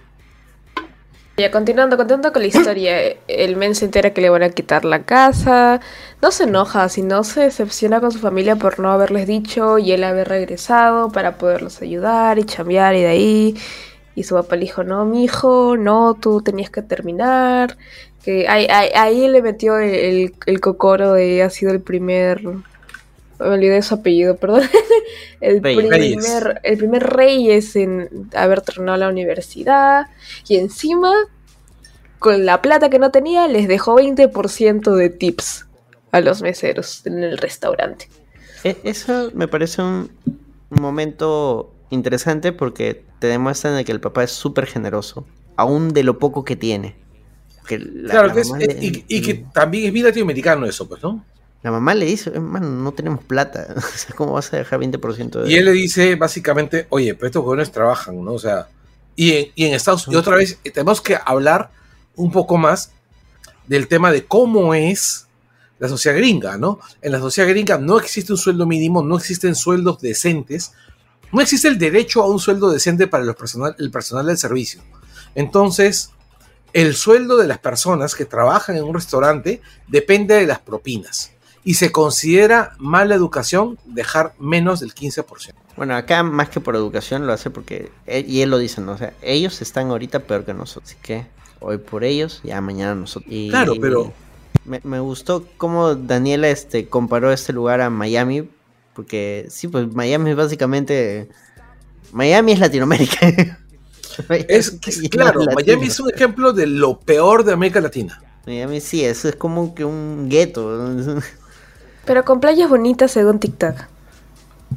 claro, sí. Eh, en Scarface se puede ver cómo empieza todo ese rollo, ¿no? Como eh, encerraban a todos los migrantes cubanos de diversas partes del mundo, los encerraban en guetos, básicamente. Y de ahí ya todo eso se fue desbordando y se generó más criminalidad y todo el rollo. Y ahí el cómo manejaron la situación es lo que generó la situación. Pero bueno, ese es Scarface. Otro día tal vez la de Scarface. Volviendo a- al Blue Beetle. Volviendo con la historia, entonces aquí mi causa recién egresado se pone a chambear con su hermana de limpieza en una mansión de una tipa súper rica. Para esto me olvidé de comentar la parte inicial que se ve a la villana de esta historia que aparece primero. Espérenme que esté viendo el nombre porque me olvidé. Es Susan Sarandon. Así es. La Me actriz acuerdo es su cara, Susan pero no su- Sarandon, Victoria la Corto. vi- Sí, Victoria Corto. Solo sé que se pilla corto. Claro, que es la, supuestamente es la hermana de Ted. Ajá. Y lo odias. Bueno, de eso, ahí lo ves en esa parte. Al inicio ves que encuentra algo y está muy contenta. Luego ya cuando va a su mansión porque va a tener una super mega archi reunión, se encuentra con su sobrina, Bruna Marquezine. ¡Yeah! Sus fans, sus fans, Daniel. Que, que honestamente en ese momento me enteré quién era. Eh, yo estaba gritando el nombre de Bruna en el chat de Langoy desde que lo anunciaron. sí, No, no, pero- Daniela ya te lo había dicho, Carlos. No le prestes No, no, pero- a Daniela. No, sí, pero recuerdo que en ese momento me, estaba- me, me olvido, yo tengo años ya. Ella es Jenny Cort. La hija de Ted Kord. Chan, chan, chan. Personaje, claro, personaje que no existe en la. ¿Victoria existe también en los cómics? Creo que no. No, en realidad no existe. Victoria, Ah, sí Victoria existe, creo que sí. Pero Jenny no. Bueno, pues para, para que avance la trama. Ahora, acá ya nos presentan a la villana, que es Susan Sarandon. Que la villana es lo más flojo de toda la película. Porque siento que es mala porque es mala. Mm, Mala porque quiere plata. En realidad no es que sea mala porque es mala, o sea, ahí discrepo. Es por lo que dice Daniela, ¿no? O sea, es. En realidad no es mala, sino que ella es una representación, y para esto tenemos que recordar una cosa. Esta es una película muy ochentera, ¿no? Con una dinámica muy ochentera. Incluso el tema, casi, el, casi toda la pela tiene un aspecto. ¿Cuál es el término? Dark Wave. O. Uh, No, el esa- es, un es Soundwave, mejor dicho. sí, Se ve bien, bien este, como Miami Vice. Claro, claro. Ajá. Ya, y, y justamente uno de los de las características básicas de los personajes de, de los villanos ochenteros es que no son malos por ser malos, son malos porque son avariciosos, ¿no? O sea, recuerda un personaje importante, ¿no? El malo de Robocop. Ella es el mal, la mala, el malo de Robocop con tetas. Ya, pero más plana. Ah, no sí, lo digo claro, por las tetas, lo digo por, por el desarrollo de personaje. Y sí le quisieron dar desarrollo de personaje, porque su arco era que ella estaba. tenía un, un conflicto con la familia Cort, en general con su familia, porque ella iba a heredar la compañía, no Ted Cort, pero como ella era mujer, le dijeron: No, manita, acá las mujeres no mandan. Así que le vamos a dejar a Ted. Y yo creo que, y el tema, yo creo que más que por ese lado también es por el hecho de que ella veía a Ted como una persona totalmente distinta a él, a ella, ¿no? O sea, Ted era un filántropo, un científico y un filántropo, ¿no? No, pero eso, eso es lo que dice ella literalmente. Por eso digo, o sea, No, sí lo recuerdo. Mi lectura es de cómo debe haber sido la realidad. claro, es que por eso, ahí es un, ahí sí es un tema de que a- al villano no le han dado el desarrollo porque sí pudieron haberte mostrado, pucha, de que de repente inicialmente sí tenía ella otros ideales, otra forma de pensar, y que sí veía a Ted Cord, o sea, mostrarte que cómo hablaba ella de su hermano, pero acá por lo general, nada, Ted Cord es un huevón, listo. Tu papá siempre ha sido un huevón. Nos hacía gastar plata y ahora yo te doy de comer a ti. Claro, básicamente es eso. Cuando Sí, pudieron básicamente eso lo dice. de- Desarrollado. Sí pudieron haber desarrollado mejor personaje. Pero bueno, pues. Ahí el que me sorprendió fue Carapax. Que vendría a ser como que su, su guachi. Que era el Black Beetle, ¿no? Que es un personaje que sí existe en los cómics de DC, pero que tiene otras características, ¿no? Bueno, acá lo han combinado. Porque Carapax también existe. Y sí tiene esa armadura. Pero no tiene nada que ver ni con Omac. Ni con este. el funcionamiento de los. de los escarabajos del espacio. Es Claro, simplemente una Beetle- armadura. Es como un Iron Man, una hueva así. Claro, porque el, el, mm, el, Blue- el Black Beetle es básicamente una- un escarabajo pervertido, por ejemplo, ¿no? Es la versión cruel del escarabajo. Claro. Pero pucha, el arco de Carapax. O sea, Carapax es este villano ochentero que es imparable, es rudo, es grande y es similar a- al protagonista. Pero el giro que le dieron al final, puta huevo. Es blanca de la película Street Fighter. Se me cayó una lagrimita. tío. Es Sí, blanca. dolió, sí dolió. Mm, Pero no, la película de Street Fighter no cuenta. No, o sea, cuando digo que es blanca la película de Street Fighter es porque el pata es. Es un personaje similar al blanca de la película de Street Fighter. Pero el Blanca en la película de Street Fighter es un huevón que se perdió en la selva. Espera, no. Entonces es blanca en el lore de Street Fighter que experimentan con él. Claro, no, en, en la película también experimentan con él, pero es como que se perdió, o sea, experimentaron, se perdió y aprendió técnicas y listo. Pero acá, o sea, ya vamos a saltarnos. Sí, sí, Al- no, igual ya super spoiler todo acá, este, Sí. él estaba tranquilo en su casita, en su chocita y va y literalmente le explotan a la mamá en la cara. a- ¿Cómo, cómo, cómo, cómo? O sea, estaba en, su, estaba en su casa, Ah, feliz, y le explotan a la mamá en la cara. Claro, lo que pasa es que Carapax viene a ser el soldado. Ya no, espera, vamos a, a rearmar todo. Susan Sarandon, Victoria Court, está a cargo de Industrias Court. Industrias Court invierte en un culo de cosas. Además de gentrificar barrios, invierte en seguridad. tienen una empresa privada de seguridad, tienen una empresa privada de armas. Y ella está desarrollando el proyecto OMAC, que es un proyecto para generar super soldados. Entonces, Carapax es su representante máximo de este proyecto que está llevando a cabo. Porque es un pata que tiene ya instalado el, OMAC y puta, funciona de puta madre, ¿no? Pero ella necesita el escarabajo azul porque a través de su funcionamiento simbiótico puede mejorar el proyecto OMAC. Hacer mejores armas y eso implica más plata. Aunque eso implique más guerras y más muertes y todo, pero no importa, lo que importa es la plata. Entonces, Carapax Toda la película nos dicen, Victoria le dice, no, yo te rescaté porque tú estabas herido en la guerra, tú no te acuerdas, pero bueno, tú estabas herido ahí en la guerra, ahí, no me acuerdo, creo que era de Guatemala.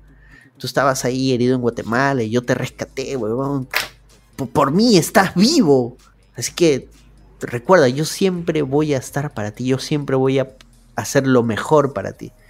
Y Carapax vive con esta mentira hasta que en la mecha final, gracias al escarabajo de Blue Beetle, le reconfigura el cerebro y le libera los recuerdos. Y él recuerda que de niño él vivía ahí en Guatemala y se desata esta guerra civil. Y su mamá muere a causa de uno de los misiles de esta guerra civil.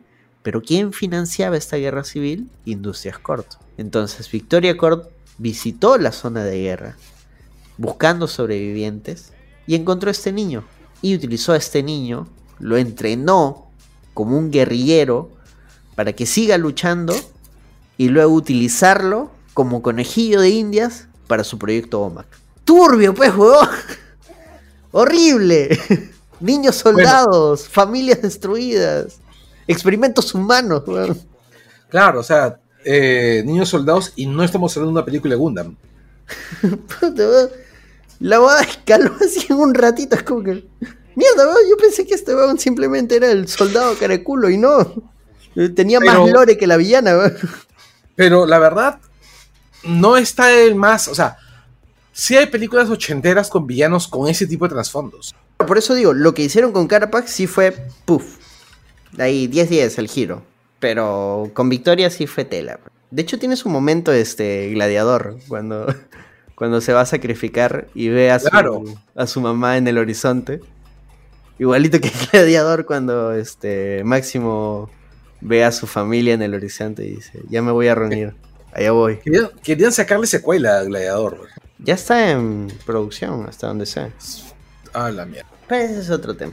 ¿Tú qué opinas de, ese giro, Daniela? O sea, es, ya me olía que tenía así su, su inicio de, villano turbio, pero no pensé que tanto. O sea, sí me pareció crudo y hasta cierto punto me gustó. Tipo, o sea, no, no la idea de que, secuestren niños para meterlos a la guerra, ¿no? Sino como que mostrar que esas cosas pasan. Me pareció paja. nuevamente, apelando al tema latinoamericano, esa hueá es súper real. Súper real. En cada conflicto armado que hemos tenido en Latinoamérica, el tema de los niños soldados, de niños huérfanos que han tenido que verse involucrados en los conflictos armados. O secuestrados. Secuestrados. Claro, como en este caso, básicamente los secuestrados. Que es, otra, este, que es otro, otro estereotipo latinoamericano, ¿no? La cantidad de niños soldados. Claro, pero en este caso siento que está súper bien representado. Efectivamente. Ahora, Acá Daniel había puesto el verdadero villano es el capitalismo yankee. Yo diría que la peli no termina de culpar al capitalismo. Hay algo que lo podemos ver en varias producciones gringas. Cada vez, este, siempre pregúntense esto. ¿eh? Cada vez que vean una peli gringa donde supuestamente están criticando al capitalismo, vean cómo termina.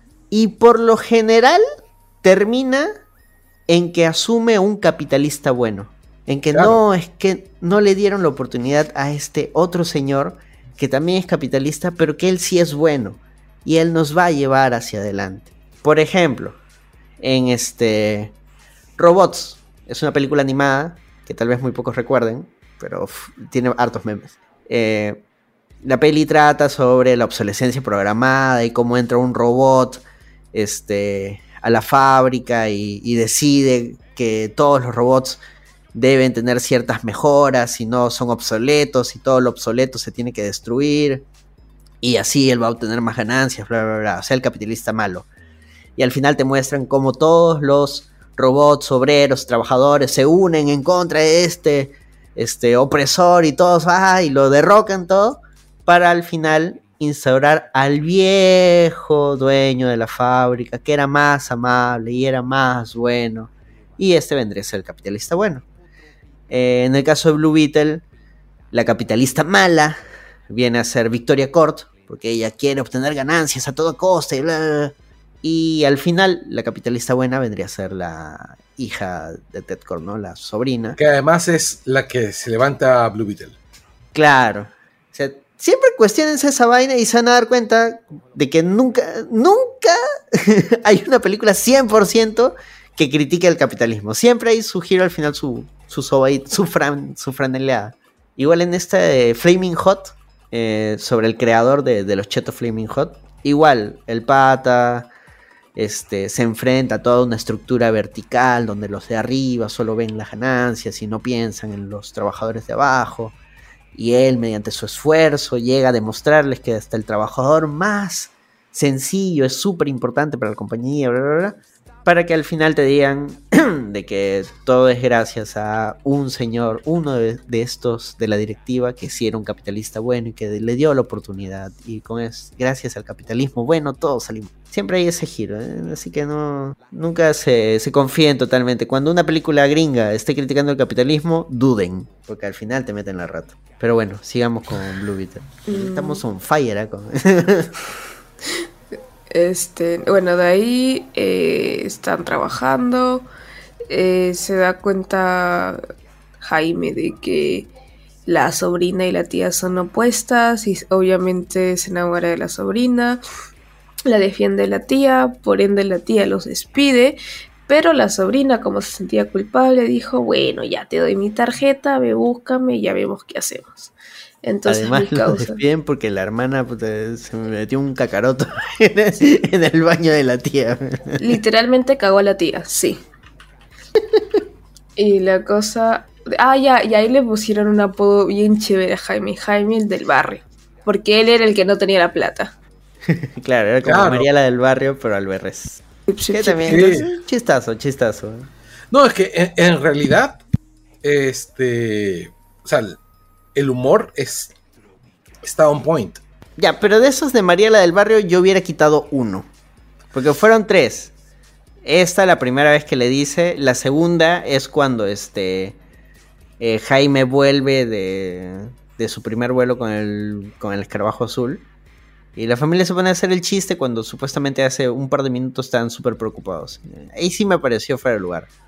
Y al final repiten el chiste, pero ya al final ya están todos reunidos. Y es como que, ay, sí, sí, sí, es la Mariela del barrio. Continuando, continuando. Entonces al día siguiente va y se aparece en la empresa bien vestido, con toda la familia detrás haciéndole coro, gritando su nombre y tocando el claxon del carrazo del tío. El tío Rudy. Claro, y el tío. Pucha, que el tío Rudy utilizara este. al Chapulín Colorado en su herramienta para bajarse la, Espérate que no llegamos a esa parte todavía. Pero resume, Daniela, resume, ¿no? Ya, ya, ya, ah, le meto, le meto ese en turbo. La cosa es que va a buscar a la flaca, la flaca estaba en otras tratando de, de recuperar al, al bichito, al bichito este alienígena, porque se dio cuenta que su tía lo tenía y que iba a hacer el mal con él. El bichito, el bichito de Becky G. se llama, pues. pues. Bichito de Becky G. El bichito de Becky era el que da poderes. Entonces lo metió en un coso de hamburguesa que tenía uno de los investigadores y para que no sospechen de ella se lo da a Jaime. Jaime todo Gil, ¿me entiende? Se lo lleva a su casa, su hermana de Metiche lo abre y literalmente a Jaime se le mete el bicho. Jaime, sim, pues, por, simple pasan estas cosas ese huevo. Se, le, mete el bicho. Para mí es canon. el bicho se le metió por el culo. Ya. Es canon, weón, porque se ve cómo baja por la espalda y pone su cara de... ¡Ah! Y ahí Rudy le dice, se te metió la huevada por el culo. ¿Pasó eso? es canon, confirmo, confirmo, confirmo. No tengo pruebas, pero tampoco tengo dudas. La cosa es que literal se le mete el bicho por, don- por la cavidad donde se le haya metido y tiene su momento así de transformación donde lo lleva al espacio, lo baja con la mejor canción de toda la película. Sonó Demolición de los Psychos. De por sí, el soundtrack es bueno, ¿ah? Sí. Tiene bastantes canciones que fueron súper populares, como este, la de Calle 13, tiene Luis Miguel, que la versión de la película no está cantada por Luis Miguel, pero es una canción de... Claro, es, es un, es un soundtrack que dice latino por todos lados, ¿no? Que dice latino ochentero por todos lados. Sería Claro, como que un, un este un playlist que podrías encontrar en Spotify creado por Spotify. Sí, tranquilamente. Claro, pero es que tampoco no vas a pedirle pues que te pongan las raritas, pues, ¿no? O sea, no vas a pedirte que te ponga Traffic Sound, por ejemplo. No, pues pero yo me pongo a pensar cuánto del presupuesto ha ido solamente de música. No, además que esa canción de los Psychos también fue bastante popular en México. Creo que tienen un cover de una de bandas mexicanas de esa época. Era bastante común que si una canción se hacía popular, salían mil versiones de mil bandas de esa misma canción. Así que Además hay una cosa importante, es que los ecos tienen una especie de, de culto popular, ¿no? Claro, la banda que inventó el punk. Mm, y demás falacias. Exactamente. Pero igual, como tú dices, queda el culto y como, como curiosidad. Y además la escena calza muy bien con la canción. Literalmente se demole media su- ciudad. Aunque hay una cosa que a mí me molesta y no es de la película, sino es en general, porque me parece que estamos en la era de partir un bus a la mitad. Ese de Chanchi también. Sí, y en otra peli Claro. más. Es como que hay un bus, ya, lo hay, eh, en la de este Doctor Strange, ahí también parten un bus. Ah, verdad, también igualito. Es que se ve espectacular, pues. Ese Sí, tipo de cosas. Y ah, es como el tiempo bala, ¿te acuerdas de, de Matrix? Cuando salió Matrix y todas las películas tenían su momento en el que se detenía todo y, y las cámaras giraban, el tiempo se detenía. Ese Hasta el- que Shrek, hasta que. Shrek hizo su parodia, ¿no? En realidad el Shrek salió por ahí, porque el otro es del 99 y Shrek es del 2000, me parece. Hubo muchas más parodias. Shrek es de las primeras, más bien. Ya, probablemente sí. Pero bueno, Ya, este ¿no? es el Boost Time. Sí, sí, sí, estamos en la era del bus a la mitad.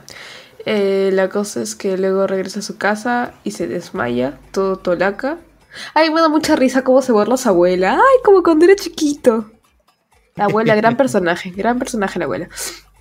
La cosa es de que de allí este, se levanta y se da cuenta que tiene al bicho en toda la espalda. Y también se había dado cuenta antes, este, información de vital importancia, que el bicho le hablaba, que lo podía escuchar solamente él en su mente. Se levanta y se va a buscar a. Y me olvidé el nombre. Se va a buscar a una marquesine. Se va a buscar a Jenny y se da cuenta. y Jenny la, están buscando porque se dieron cuenta que ella fue la huevona que desapareció el bichito, el bichito de Becky. Entonces la lleva a su casa como todo un caballero. Y todo comienza a malir sal desde que la sube literalmente al, al bus de su. al bus. al la camioneta de su tío.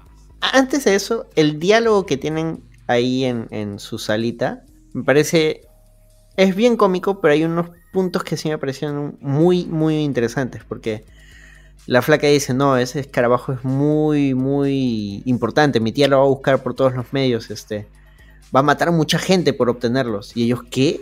Va a mandar asesinos. Y este, y la abuela dice asesinos, que, que en, en inglés le dice assassins. Este, no killers, no este, no. No, es No que Assassins. Ya, no recuerdo, no recuerdo la palabra. No, sí, es assassins. La palabra literalmente es assassin. Y la abuela no le entiende. Ahí, ahí es uno de los puntos importantes donde sí, si la ves en, si la ves en español, se te pasa este detalle.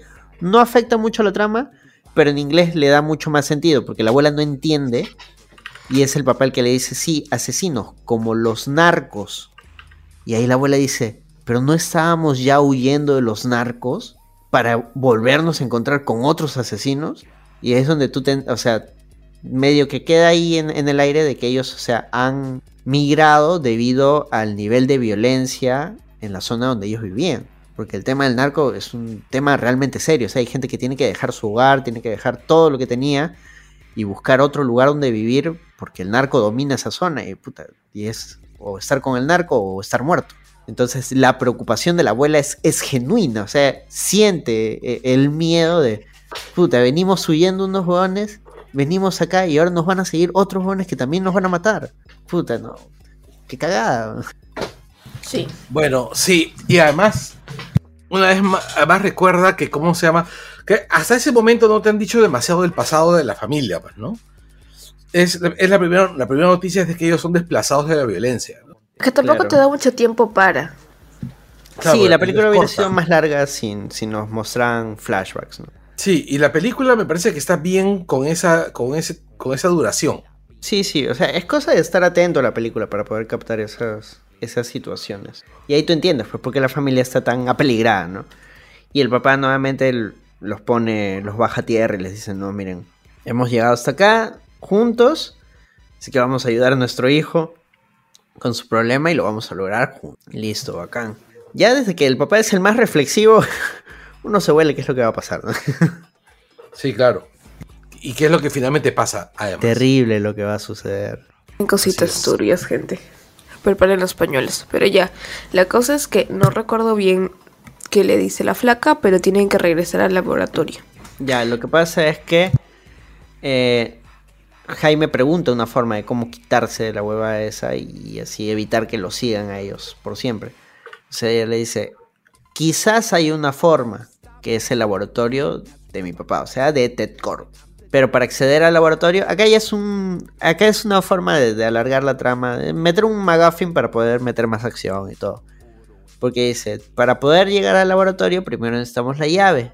Y la llave está en las oficinas de Core Industry. Entonces tenemos que regresar ahí, sacar la llave para poder recién ir al laboratorio donde te podríamos sacar el escarabajo. Y ahí viene todo el rollo de que tienen que volver a la oficina y ahí sale lo del chapulín. Que sale Claro. porque el tío era muy habilidoso y había creado una manera de eh, bloquear los sistemas de seguridad de una compañía super mega archifamosa y con mucho bla bla bla bla poniendo al Chapulín Colorado.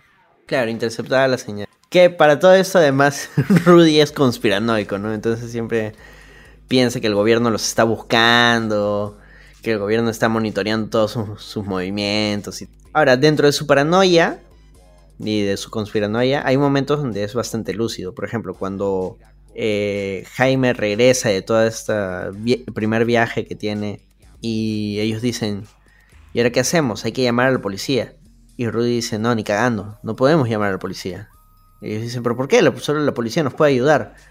Porque la policía está coludida con Industrias Cort. Si nosotros llamamos a la policía, no solo van a venir por el escarabajo, van a venir por nosotros. La abuela no tiene papeles, yo no tengo papeles, tú tienes muchas deudas. O sea, dentro de, su conspiranoia de que el gobierno siempre los vigila, él tiene un miedo real. Su, miedo real es, que ellos siguen siendo migrantes. Ilegales. Él, él sabe que para la policía un migrante ilegal es, peor que, que basura. Claro, no tienen derechos humanos. Exacto. Ese momento, nuevamente, dentro de todo el frasco de la comedia, ese momento es como que es fuerte. Porque es un miedo real. O sea, no le estás teniendo miedo a una invasión extraterrestre, no le estás teniendo miedo a un fantasma, le estás teniendo miedo a la policía. Eso es una hueva que puta, es real, weón. Es imposible, ¿no? Bueno, es, es algo que también. Eso pasa en toda América Latina, ¿no? O sea, tú eres peruano, tú vives en, en- tú vives en, tú vives en Lima, Anderson. ¿Tú tienes, ¿Tú tienes confianza en la policía?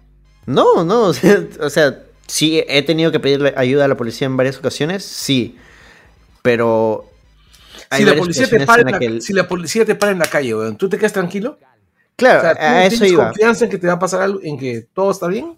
A eso iba. Ha habido situaciones en las que simplemente no he tenido absolutamente cero confianza en la policía. Claro, también. O sea, hay veces en las que he ido a denunciar algo y simplemente no te hacen caso. Eh, cuando hay marchas, la policía no es tu mejor amigo. Hay veces que me han parado eh, por San Isidro por no hacer nada, por simplemente estar pasando por ahí. Me han, me han pedido documentos y todo. Y por eso es una de las razones por las que siempre cargo con documentos.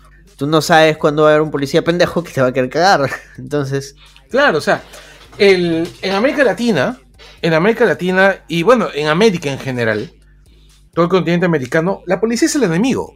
¿no? O sea, la policía es el enemigo. Es uno más de los enemigos que tiene el ciudadano, ¿no? El Por eso me, me parece bacán cuando él dice, o sea, la policía está con Industrias Corp. O sea, mucha gente no sabe, o, se hace la loca. La policía sirve a intereses. En nuestro caso, la policía sirve a los intereses de la presidenta, de Dina Boluarte.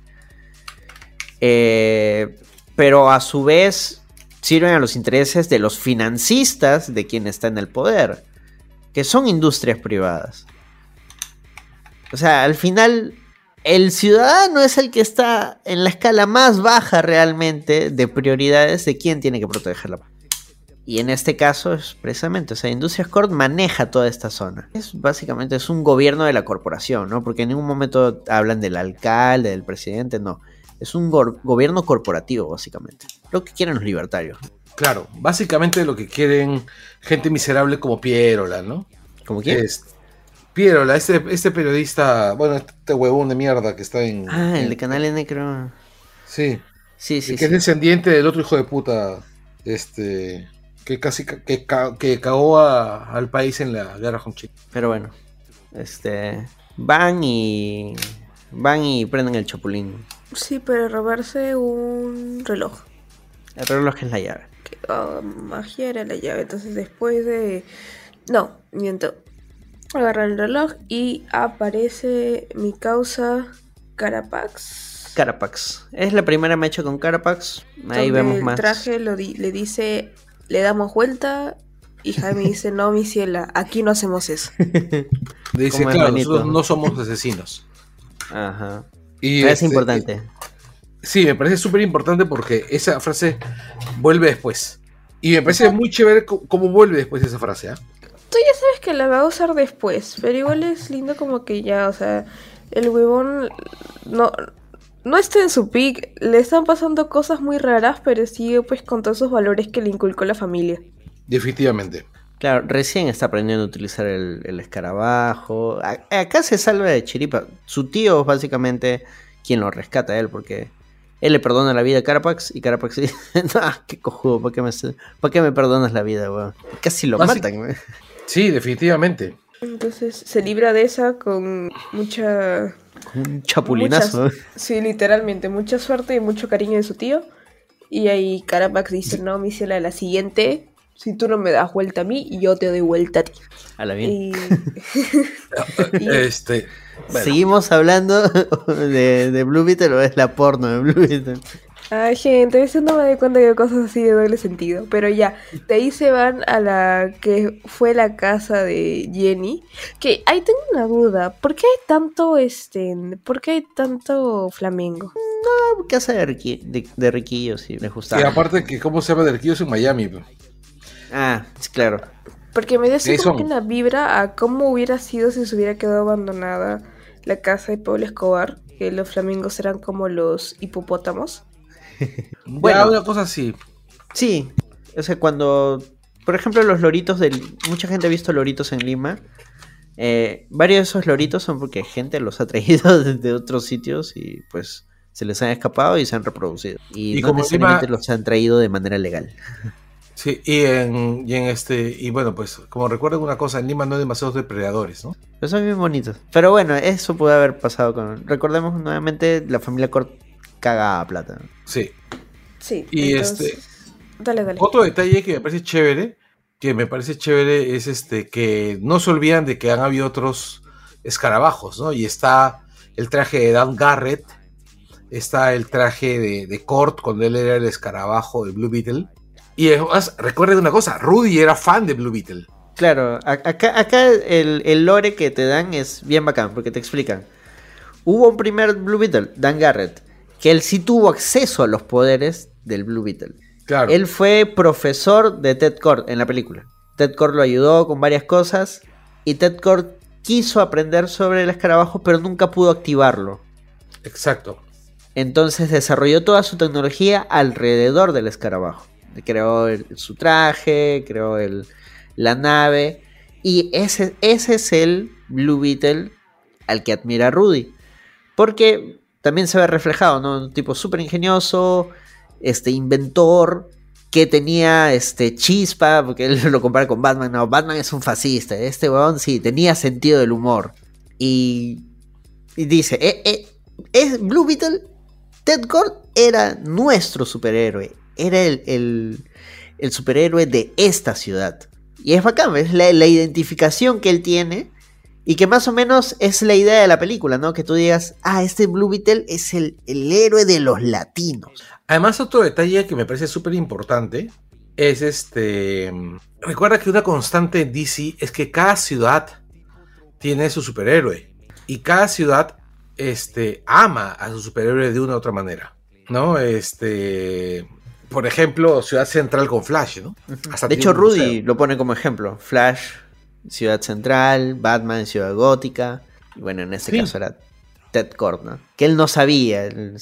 Y, y unes los cables, ¿no? Ay, millonario, excéntrico, claro. Obvio, tenía que ser él. Sí, y me parece súper chévere cómo lo. Bueno, me parece súper paja en ese sentido, cómo van armando, cómo. cómo este. cómo Rudy va cambiando su mirada a todo, a toda la ciudad a lo largo que va, pas va pasando la aventura, ¿no? Sí, bueno, Rudy se va abriendo también pasa de ser el loquito de la familia a decirte, puta, soy así por, por esto. Bueno, la cosa para, es así. paralelamente, mientras que ellos están descubriendo más sobre el bichito de, de Becky G, eh, la tía dijo, no, mi ciela, a mí no me van a cagar, yo trabajé un culo y metí un culo de plata para esta huevada y se va a la casa de Jaime, donde estaba el papá, la abuela, la mamá y la hermana. Y se baja muy amablemente ella con su equipo SWAT a buscar el escarabajo. Esa escena, tranquilamente, toda esa escena de ellos terminando de cenar, lavando los platos, y llega la policía a sacarlos de su casa, tú quita el tema de los superhéroes, y ese momento es un drama sobre una película, sobre una familia de, de migrantes siendo desalojados. Se siente fuerte, e esa escena es fortísima. Duele, duele por todos lados, duele como se esconden porque se sienten genuinamente indefensos. El papá tratando de protegerlos a todos, pese a que no tiene nada con que protegerlos, no tienen ni un arma, no tienen nada, tienen solo ellos. Y se atrincheran en uno de los cuartos y la policía viene y los saca como perros. Es fuerte esa huevada. Y diciéndoles que no digan nada. Es feo, ya, es feo. Es... Me, me, chocó bastante ese. Claro, y la muerte del, del padre también es, un, también es brutal. Pero no estamos llegando a eso, estamos llegando a eso. Ya, historia corta. Este, él no está y la tía dice ya, bueno, F, y les incendia en la casa. No, bueno, no ahí, les incendia ahí, la casa. Sí, fue un daño colateral porque se cayó una de las velas. Sí. Y ahora sí, dale, dale Carlos con tu desarrollo de, de la muerte del papá. Bueno, el papá muere de la manera, pues, este, más torpe posible, o sea, simplemente se lo bajan, se lo bajan. No, es que no se lo bajan, eso es lo peor. Sí está herido, pero le da un ataque al corazón. Y desde el inicio de la peli te, te, dicen de que el weón está mal el corazón, ya le había dado un infarto. Pero claro, pero es, pero es igual, pues, o sea, tú sabes perfectamente que si tú atacas a alguien, le, lo hieres y tiene un, una, un, infarto a consecuencia de eso, es culpa del pata que lo ha herido, pues. Claro, no, pero acá más o menos te lo dejan entender que es. O sea, el pata se siente sobrepasado. Claro, pero además el tema es. Yo creo que la única diferencia es el tema de la fatalidad, ¿no? O sea, te lo muestran como una doble fatalidad. Los han herido, les han destruido la casa y encima, a consecuencia de todo esto, al viejo le dio un infarto. Entonces es, van cargando de patos, ¿no? De, patos, todo este, este, de, van, van, dando una carga tanática al, al, superhéroe, ¿no? Que es, que es Jaime, ¿no? Y Jaime va siendo más golpeado y más golpeado y más golpeado y finalmente es capturado. Claro, de, de, hecho él llega, llega todo canchero, ¿eh? porque más o menos ya va aprendiendo a usar sus poderes, medio que rescata a su familia, pero lo neutraliza, se muere el viejo, ese momento que se muere el viejo es horrible, porque es horrible emocionalmente, porque claro, yo siento que está bien tratado.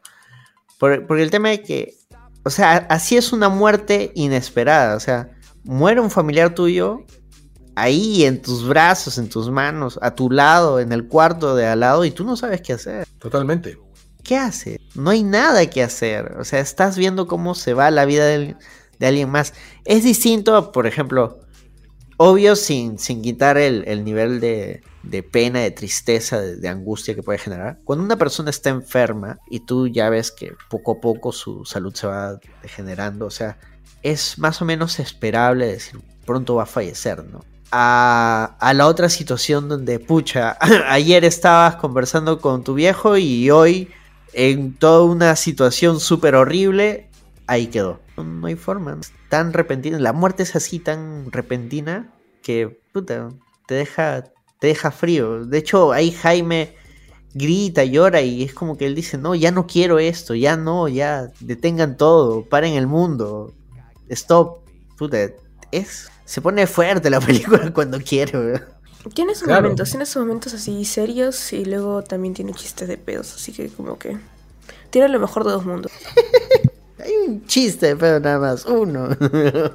eh, paralelamente a esto, mi causa, bueno sí, mi causa Jaime ya estoy ya más canchero, estuvo a punto de, de agarrarse a, a mi querida Bruna, pero vio que su familia estaba en peligro y va a rescatarlos y pasa lo que ya les contamos. Entonces, este, en su familia, después de llorar a su papá, eh, lo primero que dice es, no vamos a dejar a Jaime solo, lo tenemos que rescatar. Y van por, por Bruna para que los ayude a encontrar a, a, Jaime. Eso es otra cosa bacán, cuando la abuela les dice, la abuela siendo la mamá del personaje que acaba de fallecer, les dice, no hay tiempo, ahorita no es tiempo de estar triste. Pero tenemos otra prioridad, tenemos que ayudar a Jaime. Ahorita no hay que llorar. Ya habrá tiempo de llorar, ya habrá tiempo de estar tristes. Pero ahorita no es ese el momento. O sea, la, la, la abuela se carga, el, es la MVP de la familia en ese momento. Se carga a todos en los hombros y dice, nada de estar tristes, vamos para adelante. Todavía que tenemos es... que rescatar uno más. Claro, es que ellos siempre se plantean, y claro, la, se han movido siempre pues así. ¿No? O sea, te dejan claro que es una familia extremadamente unida. Cambia mucho la familia respecto al cómic, ¿no? Porque la manera de, como, como son en el cómic es muy distinta. Pensé que ibas a hablar de, de, las distinciones entre... No, es que la familia, o sea, digamos que el, los reyes de, ¿cómo se llama? Del cómic son más parecidos a la familia Morales, ¿no? O sea, la mamá, este, ¿cómo se llama? La familia está un poquito más parada, vive en el paso, en una comunidad latina. Este, los padres pues no son migrantes desplazados por la violencia, sino que viven en una ciudad este, dominada por la violencia, ¿no? O sea, es mucho más, es mucho más compleja la cosa. Y el, el rollo con, con, Jaime es la relación paterno, pater, este, padre y madre, ¿no? Porque además Jaime no es un chico universitario, Jaime es eh, un chico barrio, es un chico barrio que está en high school, es más chivolo. Y este. Y mmm, si bien no es un delincuente, no es un vago tampoco, pero es un pata que tiene menos idea de hacia dónde va. De hecho, cuando le cae encima el, el escarabajo, cuando le cae el escarabajo, eh, quien se encarga de ordenarlo es Peacemaker.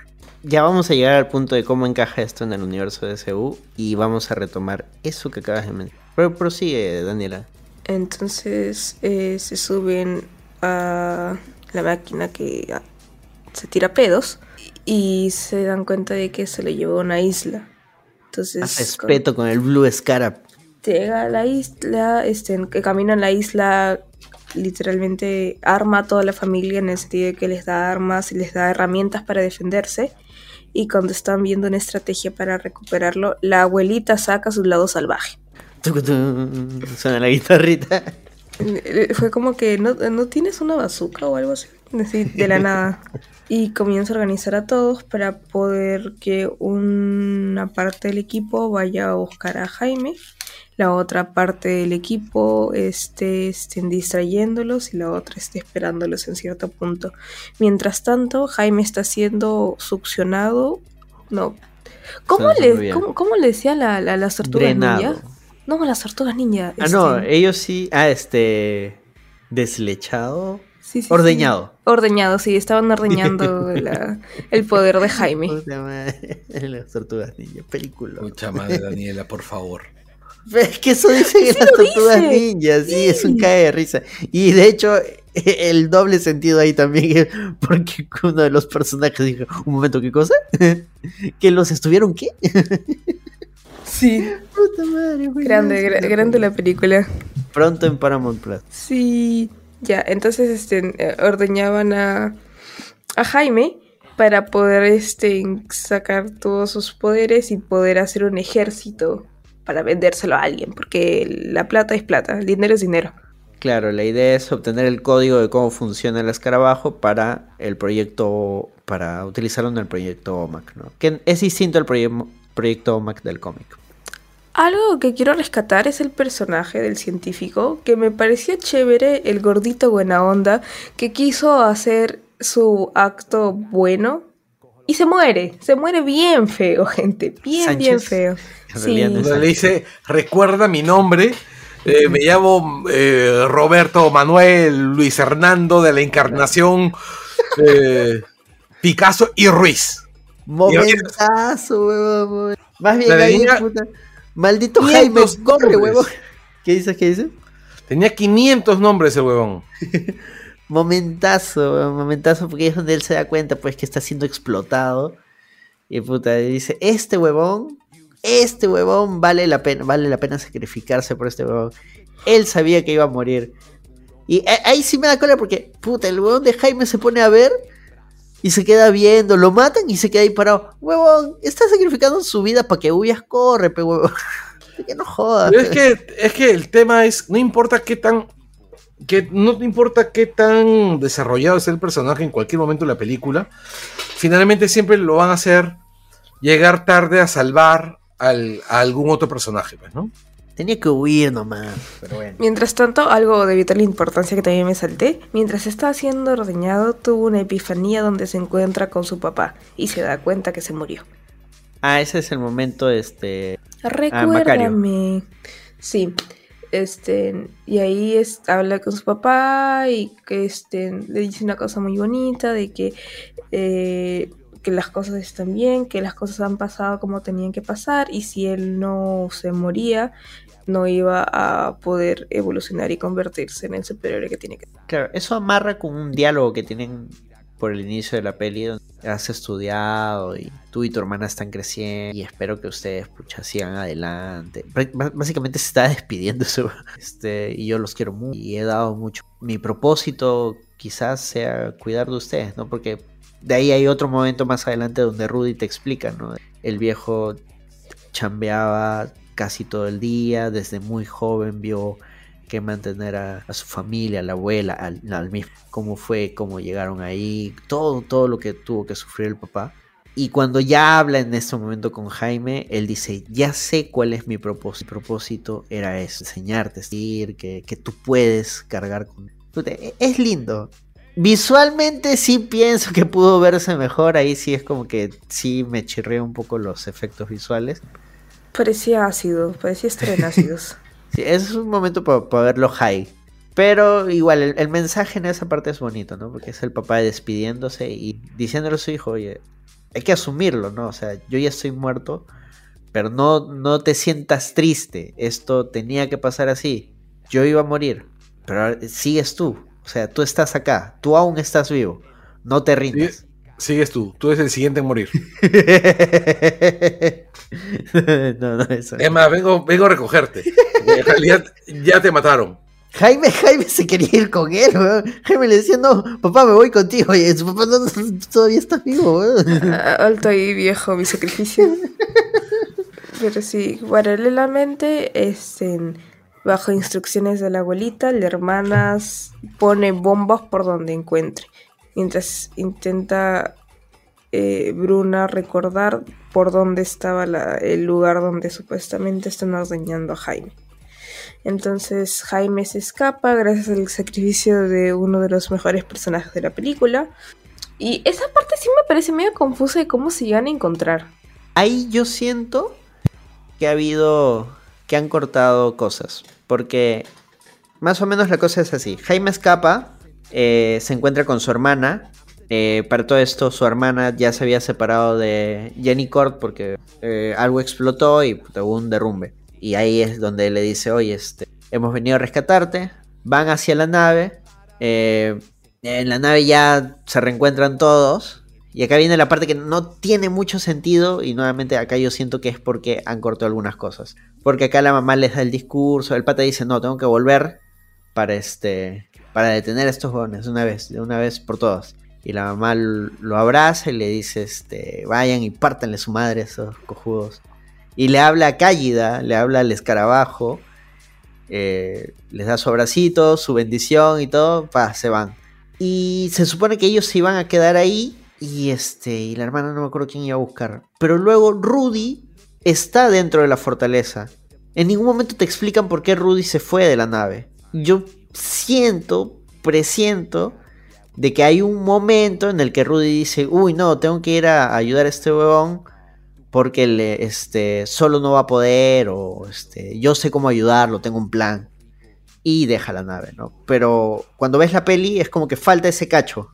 Porque de pronto ves a Rudy e incluso este le dice, Rudy, ¿tú qué haces acá? Y él le dice algo como que, no, no, tengo un plan, una huevada así. Pero nuevamente, Rudy aparece de la nada y es como que, what the fuck? ¿Qué pasó acá? Se supone que ya estaban todos reunidos en la nave. Pero bueno, cosas, cosas del guion.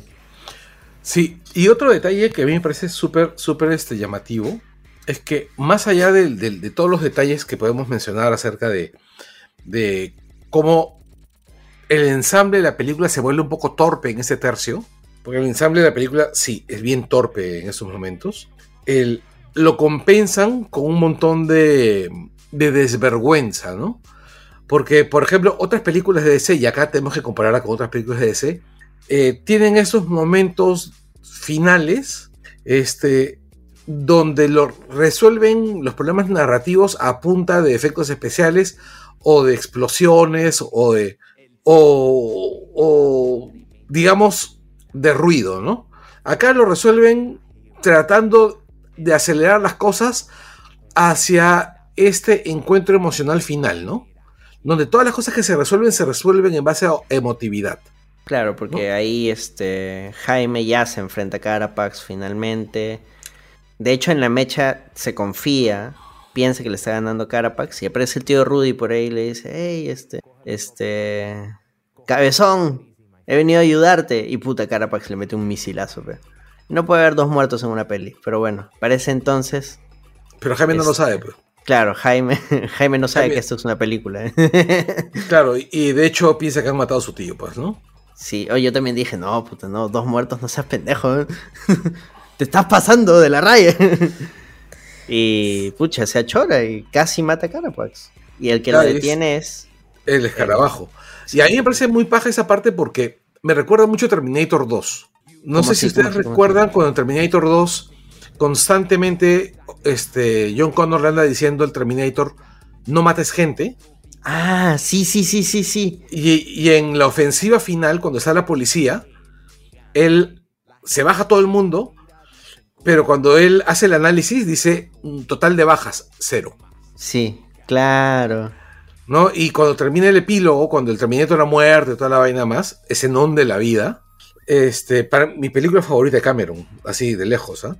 El, el, caramba, Sarah O'Connor, Sarah Connor dice, este, si un Terminator pudo darse cuenta de lo importante que es la vida humana, nosotros también deberíamos darnos cuenta, ¿no?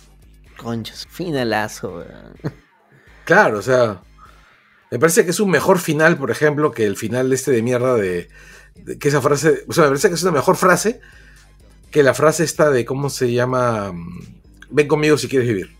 Pero esas son frases son también. bueno. Sí, pero estamos hablando de, de qué frase Vamos a comparar, no es lo mismo. apor- aporta más narrativamente a la película. Pero bueno, acá es que el Jaime puta, se enloquece, ¿no? Te quiere matar.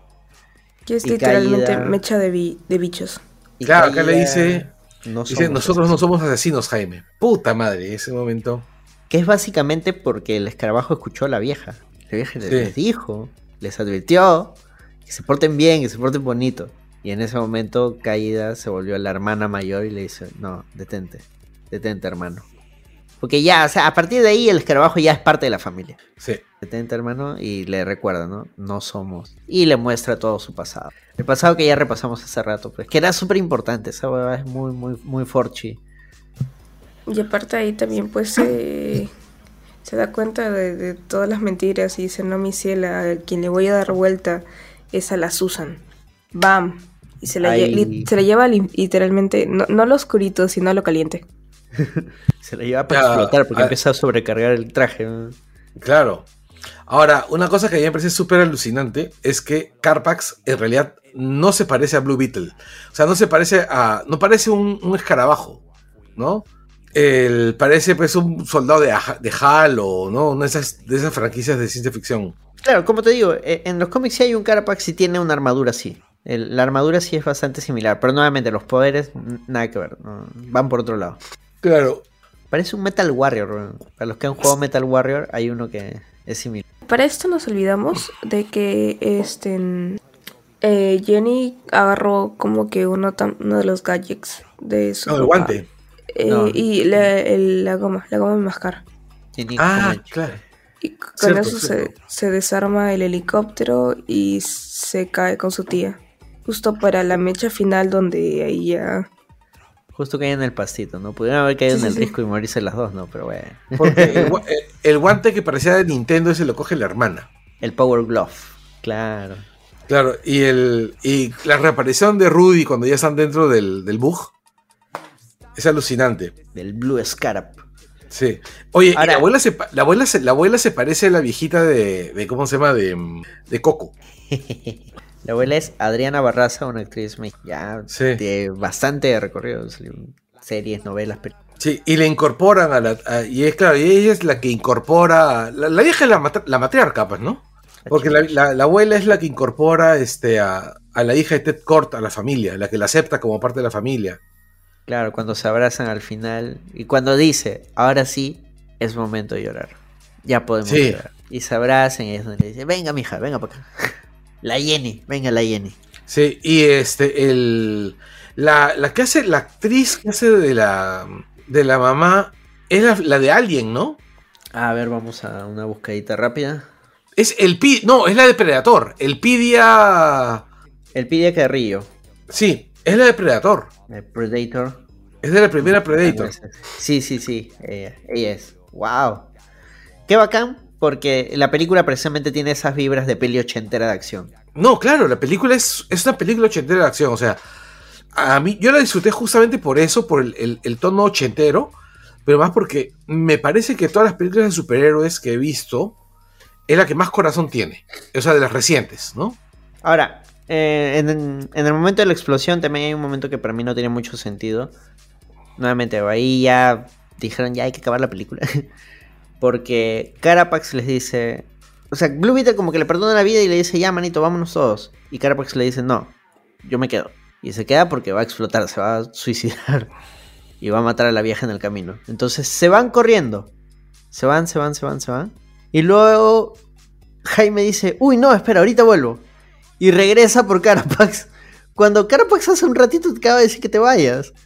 ¿Por qué Chucho regresó? No sé, para ver la explosión más de cerca de repente. Quería ver cómo explotaba la vieja en pedacitos, quizás. Sí, para asegurarse que haya cuerpo. Claro, porque no tiene ningún sentido por qué regrese. Pero bueno, da dramatismo al asunto porque luego este, tiene que huir de la explosión y saltar y cogerse. En fin. Hablando de la abuela, me, me dio en curiosidad algo del cast. O sea, toda la familia Reyes tiene ascendencia mexicana, menos Jaime, ¿cierto? Ah, el actor es ecuatoriano, me parece. ¿no? Claro, sí O- tiene o sea, de ascendencia ascendencia ecuatoriana. Lo sé, igual me parece chévere que se hayan tomado eso, este, eso en consideración, porque normalmente es como que ya latino tiene cara de latino, vente para acá. Claro, de hecho el director es, Es centroamericano. Sí, Ángel Manuel Soto. Claro, Germán de Soto. Que se ha hecho. O sea, a mí me gusta la película, como la. O sea, a mí me gusta lo que ha logrado. Él es puertorriqueño. Que es en Centroamérica, ¿no? Sí, sí, sí, sí. No, pero para especificar el país.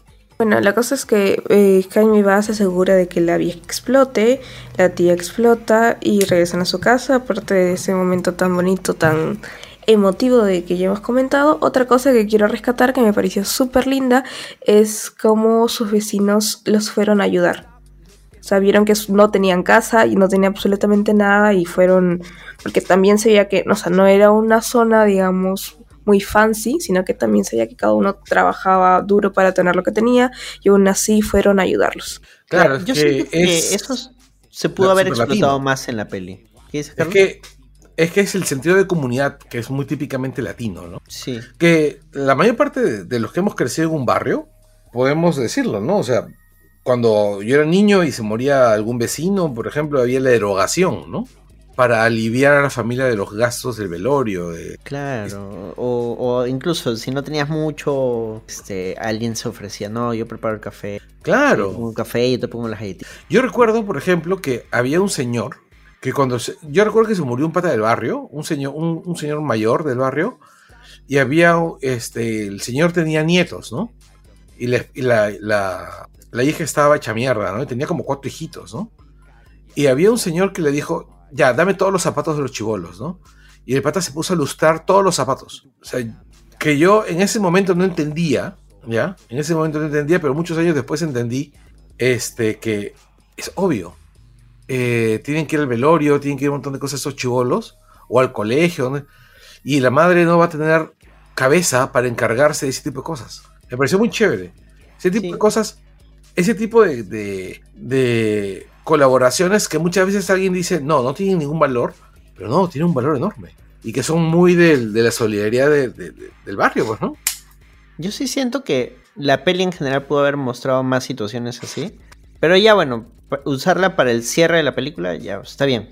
Para que para no dejar por fuera ese detalle que es súper importante. Porque al final, recordemos que todo esto empezó por el barrio.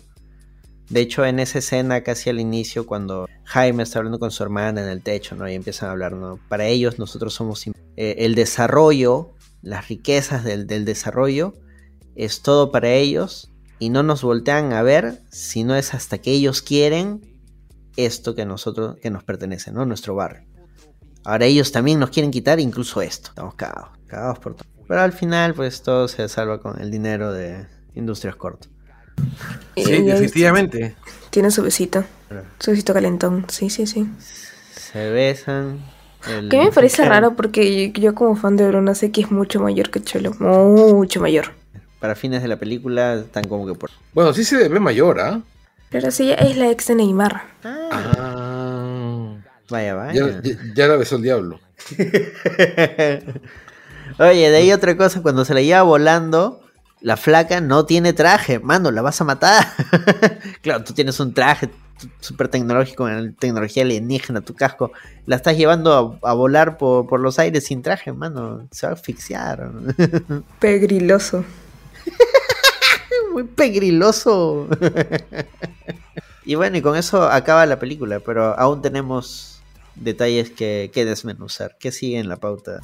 ¿Qué les gustó de la película? ¿Qué expectativas tienen de Jaime Reyes en el universo de James Gunn? Ya bueno, ¿qué nos gustó? Creo que nos hemos pasado todo el, repaso de la película diciendo qué cosas nos ha gustado. Así que, Carlos, mejor empieza con qué expectativas tienes de, James Gunn, qué es lo que puede hacer con. Mira, como tengo claro que, probablemente le hagan su New 52 a, a, este, a, Jaime Reyes, lo que yo espero, honestamente, es que por un lado le den espacio, ¿no? Que aparezca en un lado de una manera. Eh, mm, más compleja que ser solamente el latino. Ya, este, y por otro lado, me gustaría ver la relación entre este Blue Beetle y los Green Lanterns, ¿no? Porque en el cómic, los, los Blue Beetles son enemigos de los Green Lanterns. De hecho, hay una referencia a eso en la peli, porque cuando el escarabajo está viajando por varios planetas en los créditos iniciales. Hay un planeta del cual rebota gracias a un destello verde. El director ya dijo, es una referencia que los linterna verdes estaban protegiendo ese sector. Entonces por eso el escarabajo rebota. porque por otros planetas puta, iba asteroide que pasaba, asteroide que destruía. Hasta que pasa por un destello verde y pues, rebota. Pero ahí también, o sea, cabe la posibilidad de que James Gunn pueda desarrollar esta dinámica que tú mencionabas, pues Carlos, ¿no? De Blue Beetle con Peacemaker. Sí. Porque el Peacemaker. O sea, en el cómic la cosa es así. El escarabajo. Ya, el escarabajo. Este. Llega a Jaime. Pero el manual le llega a Peacemaker. Ah, man, ya. Sí había un manual. Claro. Entonces Peacemaker se encarga de. de ¿Cómo se llama? De mm, educar a- a- a- de educar a este a, a Jaime. Y ojo, ¿ah? estamos hablando de Blue Beetle antes. Antes de. de ¿cómo se llama? Antes de New 52. Ahora, me queda claro que esta película no va a tener secuela porque no hizo. Eso va a ahorita- otra pregunta. A otra pregunta que viene en la, en la pauta. ¿Creen que si no hubiera habido huelga, le hubiera ido mejor? Un poco Ujú. mejor, tal vez, pero no tanto. Porque igual, antes de la huelga, Warner no estaba promocionando para ni mierda la película. Claro, nunca le importó. En todo ese tiempo sacaron tres pósters. Tres míseros pósters. Y eso fue todo su promoción. Listo. Y bueno, y los trailers, ¿no? Que están obligados a sacar trailers. La peli originalmente estaba destinada a HBO Max. De Saken no le tenían mucho. Y qué pena, porque sí resultaba ser un producto bueno. O sea, quizás no un así de wow, revolución el cine, bla bla bla bla. Pero sí le hubiera, sí, sí creo que le hubiera mentido más Kokoro si hubiéramos visto los personajes en Alfombra Roja y demás. O sea, y, y yo como fan de Bruna y porque me gusta estar ahí pendiente de los medios brasileños, estaba muy, muy, muy emocionados con ella. Y Brasil, como es un país grande, era un buen mercado como para poder tener un montón, sacar un montón de plata de ahí al menos.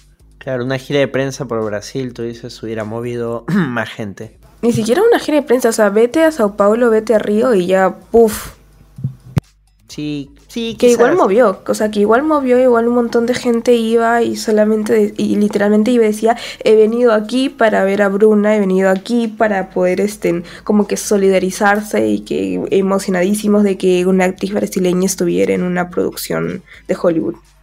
Pero e- ese es el tema que actualmente em, lo que mueven son las IP, las propiedades intelectuales. Antes, sí era por las estrellas. Antes la gente decía, voy a ir a ver, a ver esta película porque sale tal actor.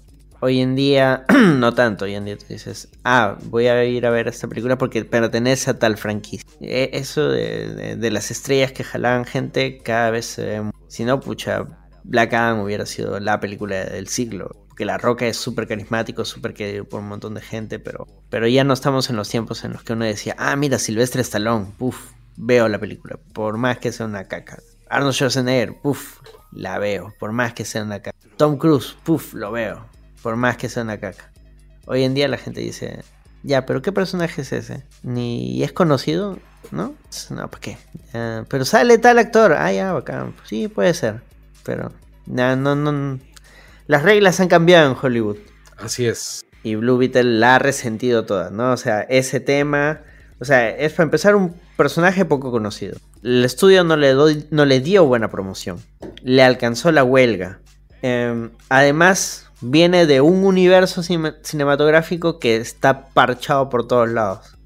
Que está muerto. O sea, que sí. está muerto. O sea, el universo. Porque, eh, porque Blue Beetle forma parte del universo cinematográfico de DC que creó Snyder. Y ese universo, pues, estaba muerto desde el momento que James Gunn entra, ¿no? Y, y esa película se ha estrenado con James Gunn ya en, control, ¿no? Entonces, bueno. Claro, porque en, sí la peli, como te digo, o sea, era una peli en realidad relativamente independiente de, de todo lo demás, ¿no? Porque iba a ir para HBO Max, este, iba, tenía planeado sentar nuevas cosas, por ejemplo, en la escena post créditos aparece la voz de Ted Kord, que hasta el momento no sé qué actor es. ¿ah? Eh, Ted Kord estaba vivo, pero está perdido, no sabemos dónde, y probablemente nunca lo sepamos.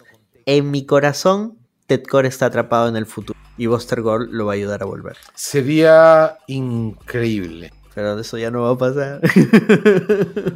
A menos que Tengamos suerte. A menos Y, que y, en- y- y ese, y ese sea el plan de, de Gang, ¿no? a menos que esté en un universo alterno y con los cambios que va a hacer Gang, con la ayuda de Buster Gold, Ted Core vuelva.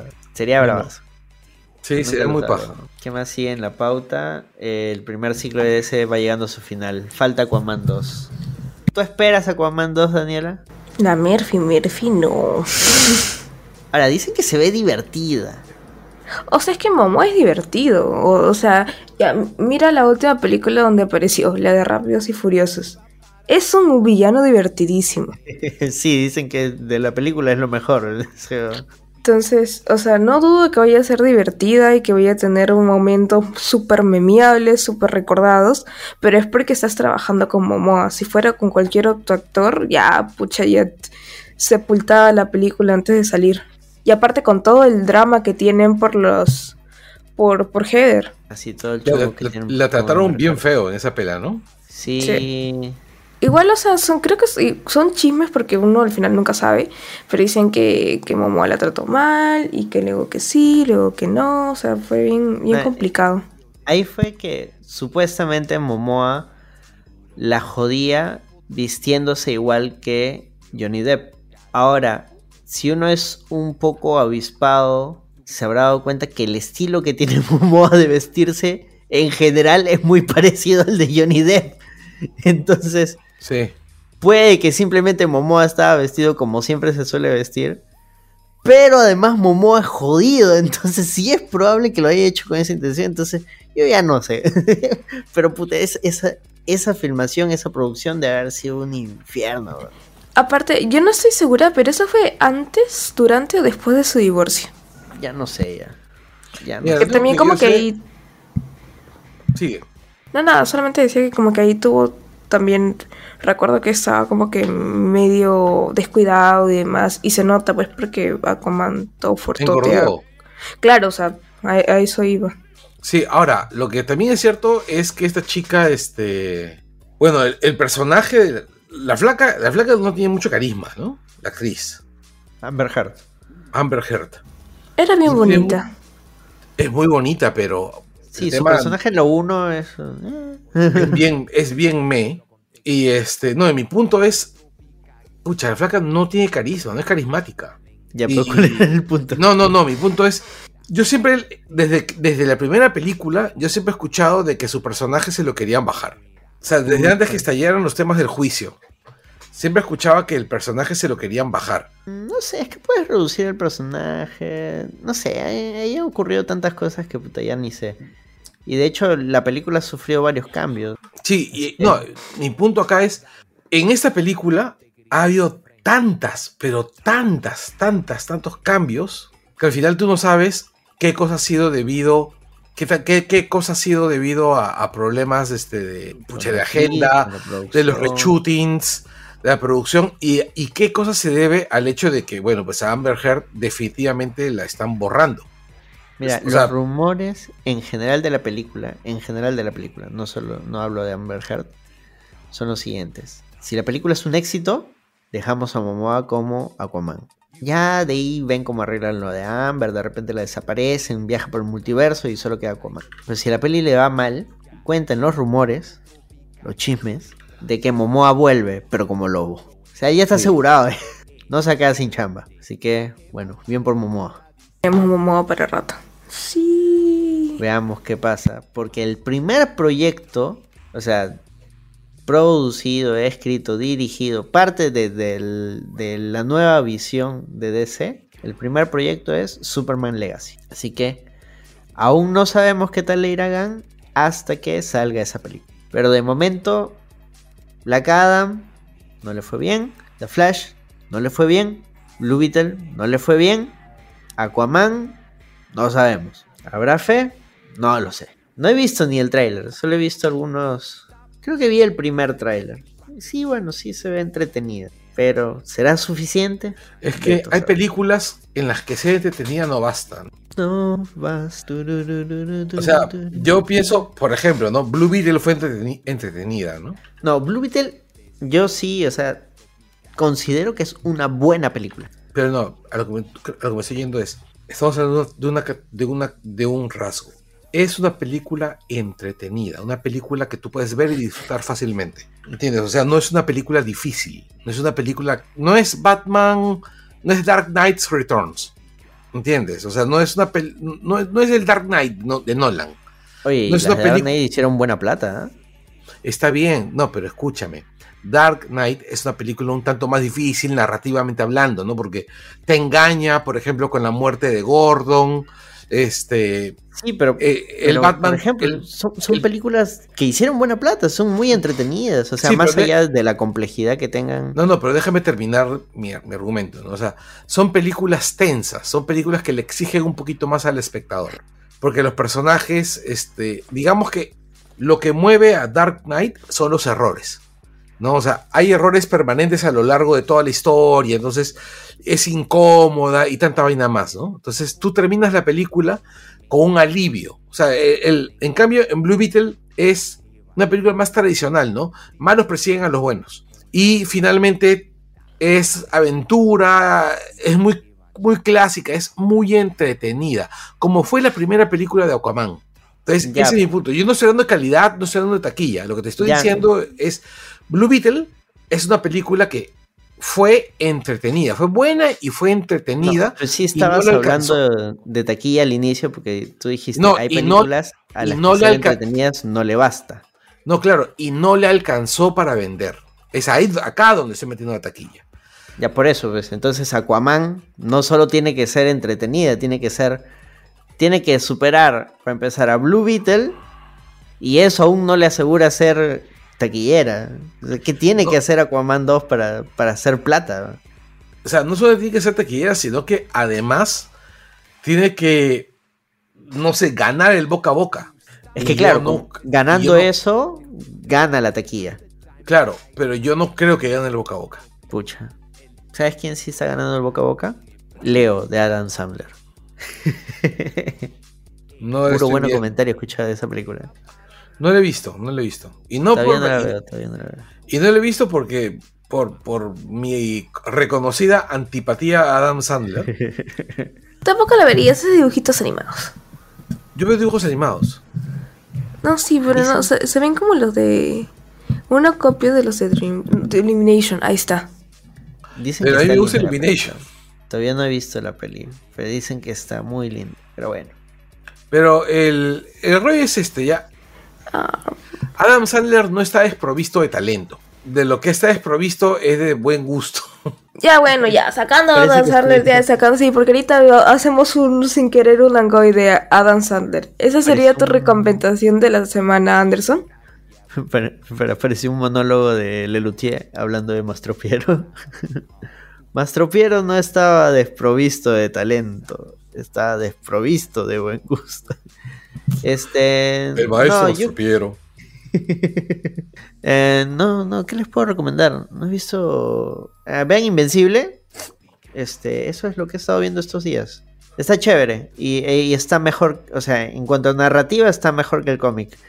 En cuanto a animación, por momentos está mejor que la primera temporada y por momentos sí notas que es como que dijeron, eh, ya, así nomás, igual la gente lo va a ver. Pero en general la historia sí está buena. Como digo, mejora el cómic. Le da más profundidad a algunas cosas que el cómic simplemente te lo pone como un choque. Así que vean Invencible en Prime Video. O en su. Eh, donde quieran verlo. Ya. Bueno. Carlos, recomendación. Ah, ¿qué estaba recomendando al principio? El episodio de. Ah, el episodio. Eh, el, retorno de Doctor Who. Sí. Eh, el episodio, el último episodio que está en Disney Plus, el, primer especial de los tres especiales del retorno de David Tennant, eh, está muy bueno. O sea, sobre todo si lo comparas con las últimas tres temporadas de Doctor Who, ¿no? con todo el run de Chibnall, ¿no? Si lo vas a comparar con el Doctor Who de, Moffat, ahí sí pierde. Pero si lo comparas con el Doctor Who de, de, de Chibnall, pucha, estamos hablando de Ciudadano Kane. ¿no? Es, Estamos, es un episodio simplón, con una trama totalmente predecible, pero con un montón de actores que saben qué hacer con su personaje, con un carisma que se derrama por todos lados y con actores que quieren a los personajes en los que está, que, que se nota que están involucrados, ¿no? Hay que Eh, resumirlo así. Es como reencontrarte con un viejo amigo que querías mucho. Exactamente, es como reencontrarte con alguien a quien querías y que extrañabas, ¿no? Eh, o más bien, es como cuando tu, tu viejo amigo de toda la vida termina con la tóxica.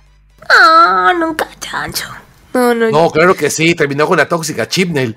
no. Bueno, yo no quiero opinar un, de tanto de, de- de la era de Jodie porque uno no lo he visto y dos, realmente me emocionaba mucho. Pero sí, gente, yo no tengo eh, recomendación, lávense las manos, vacúnense porque parece que ahí la, no, vi que la nueva variante llegó al Perú, me tengo que vacunar yo también porque todavía tengo creo que tres vacunas nomás. Eh, Cuídense mucho, este, cuidado con los temblores, tengan su kit de emergencia listo por si acaso. Solo tienes tres vacunas.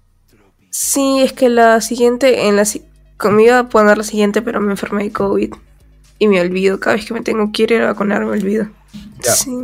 Y bueno, eso fue el Langoy, gente, fue el Langoy de El Bichito Azul.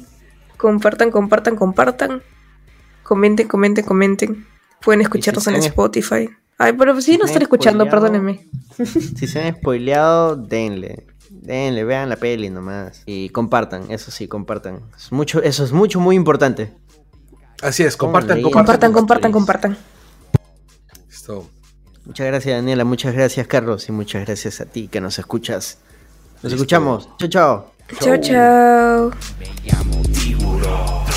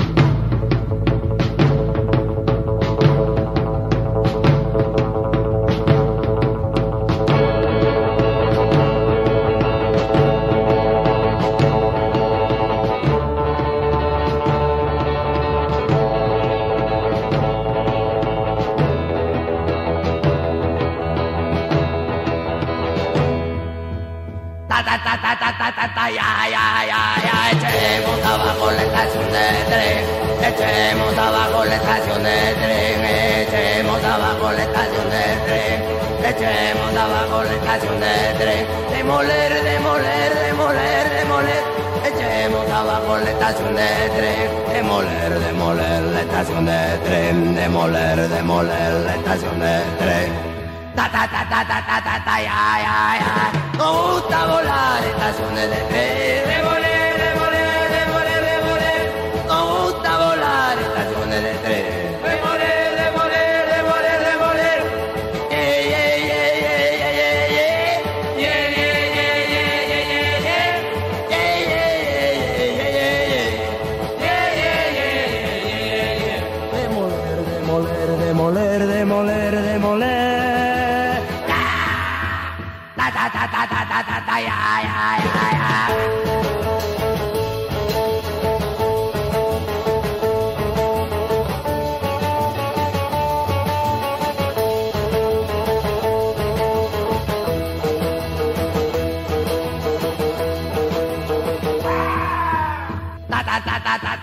ta ta ta ya ya ya ya. Echemos abajo la estación de tren.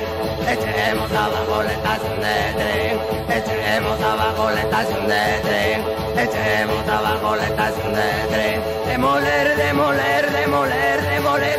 Echemos abajo la estación de tren. Demoler, demoler la estación de tren. Demoler, demoler la estación de tren. Ta ta ta ta ta ta ta ta ya ya ya. Nos gusta volar estaciones de tren. Demoler, demoler, demoler, demoler.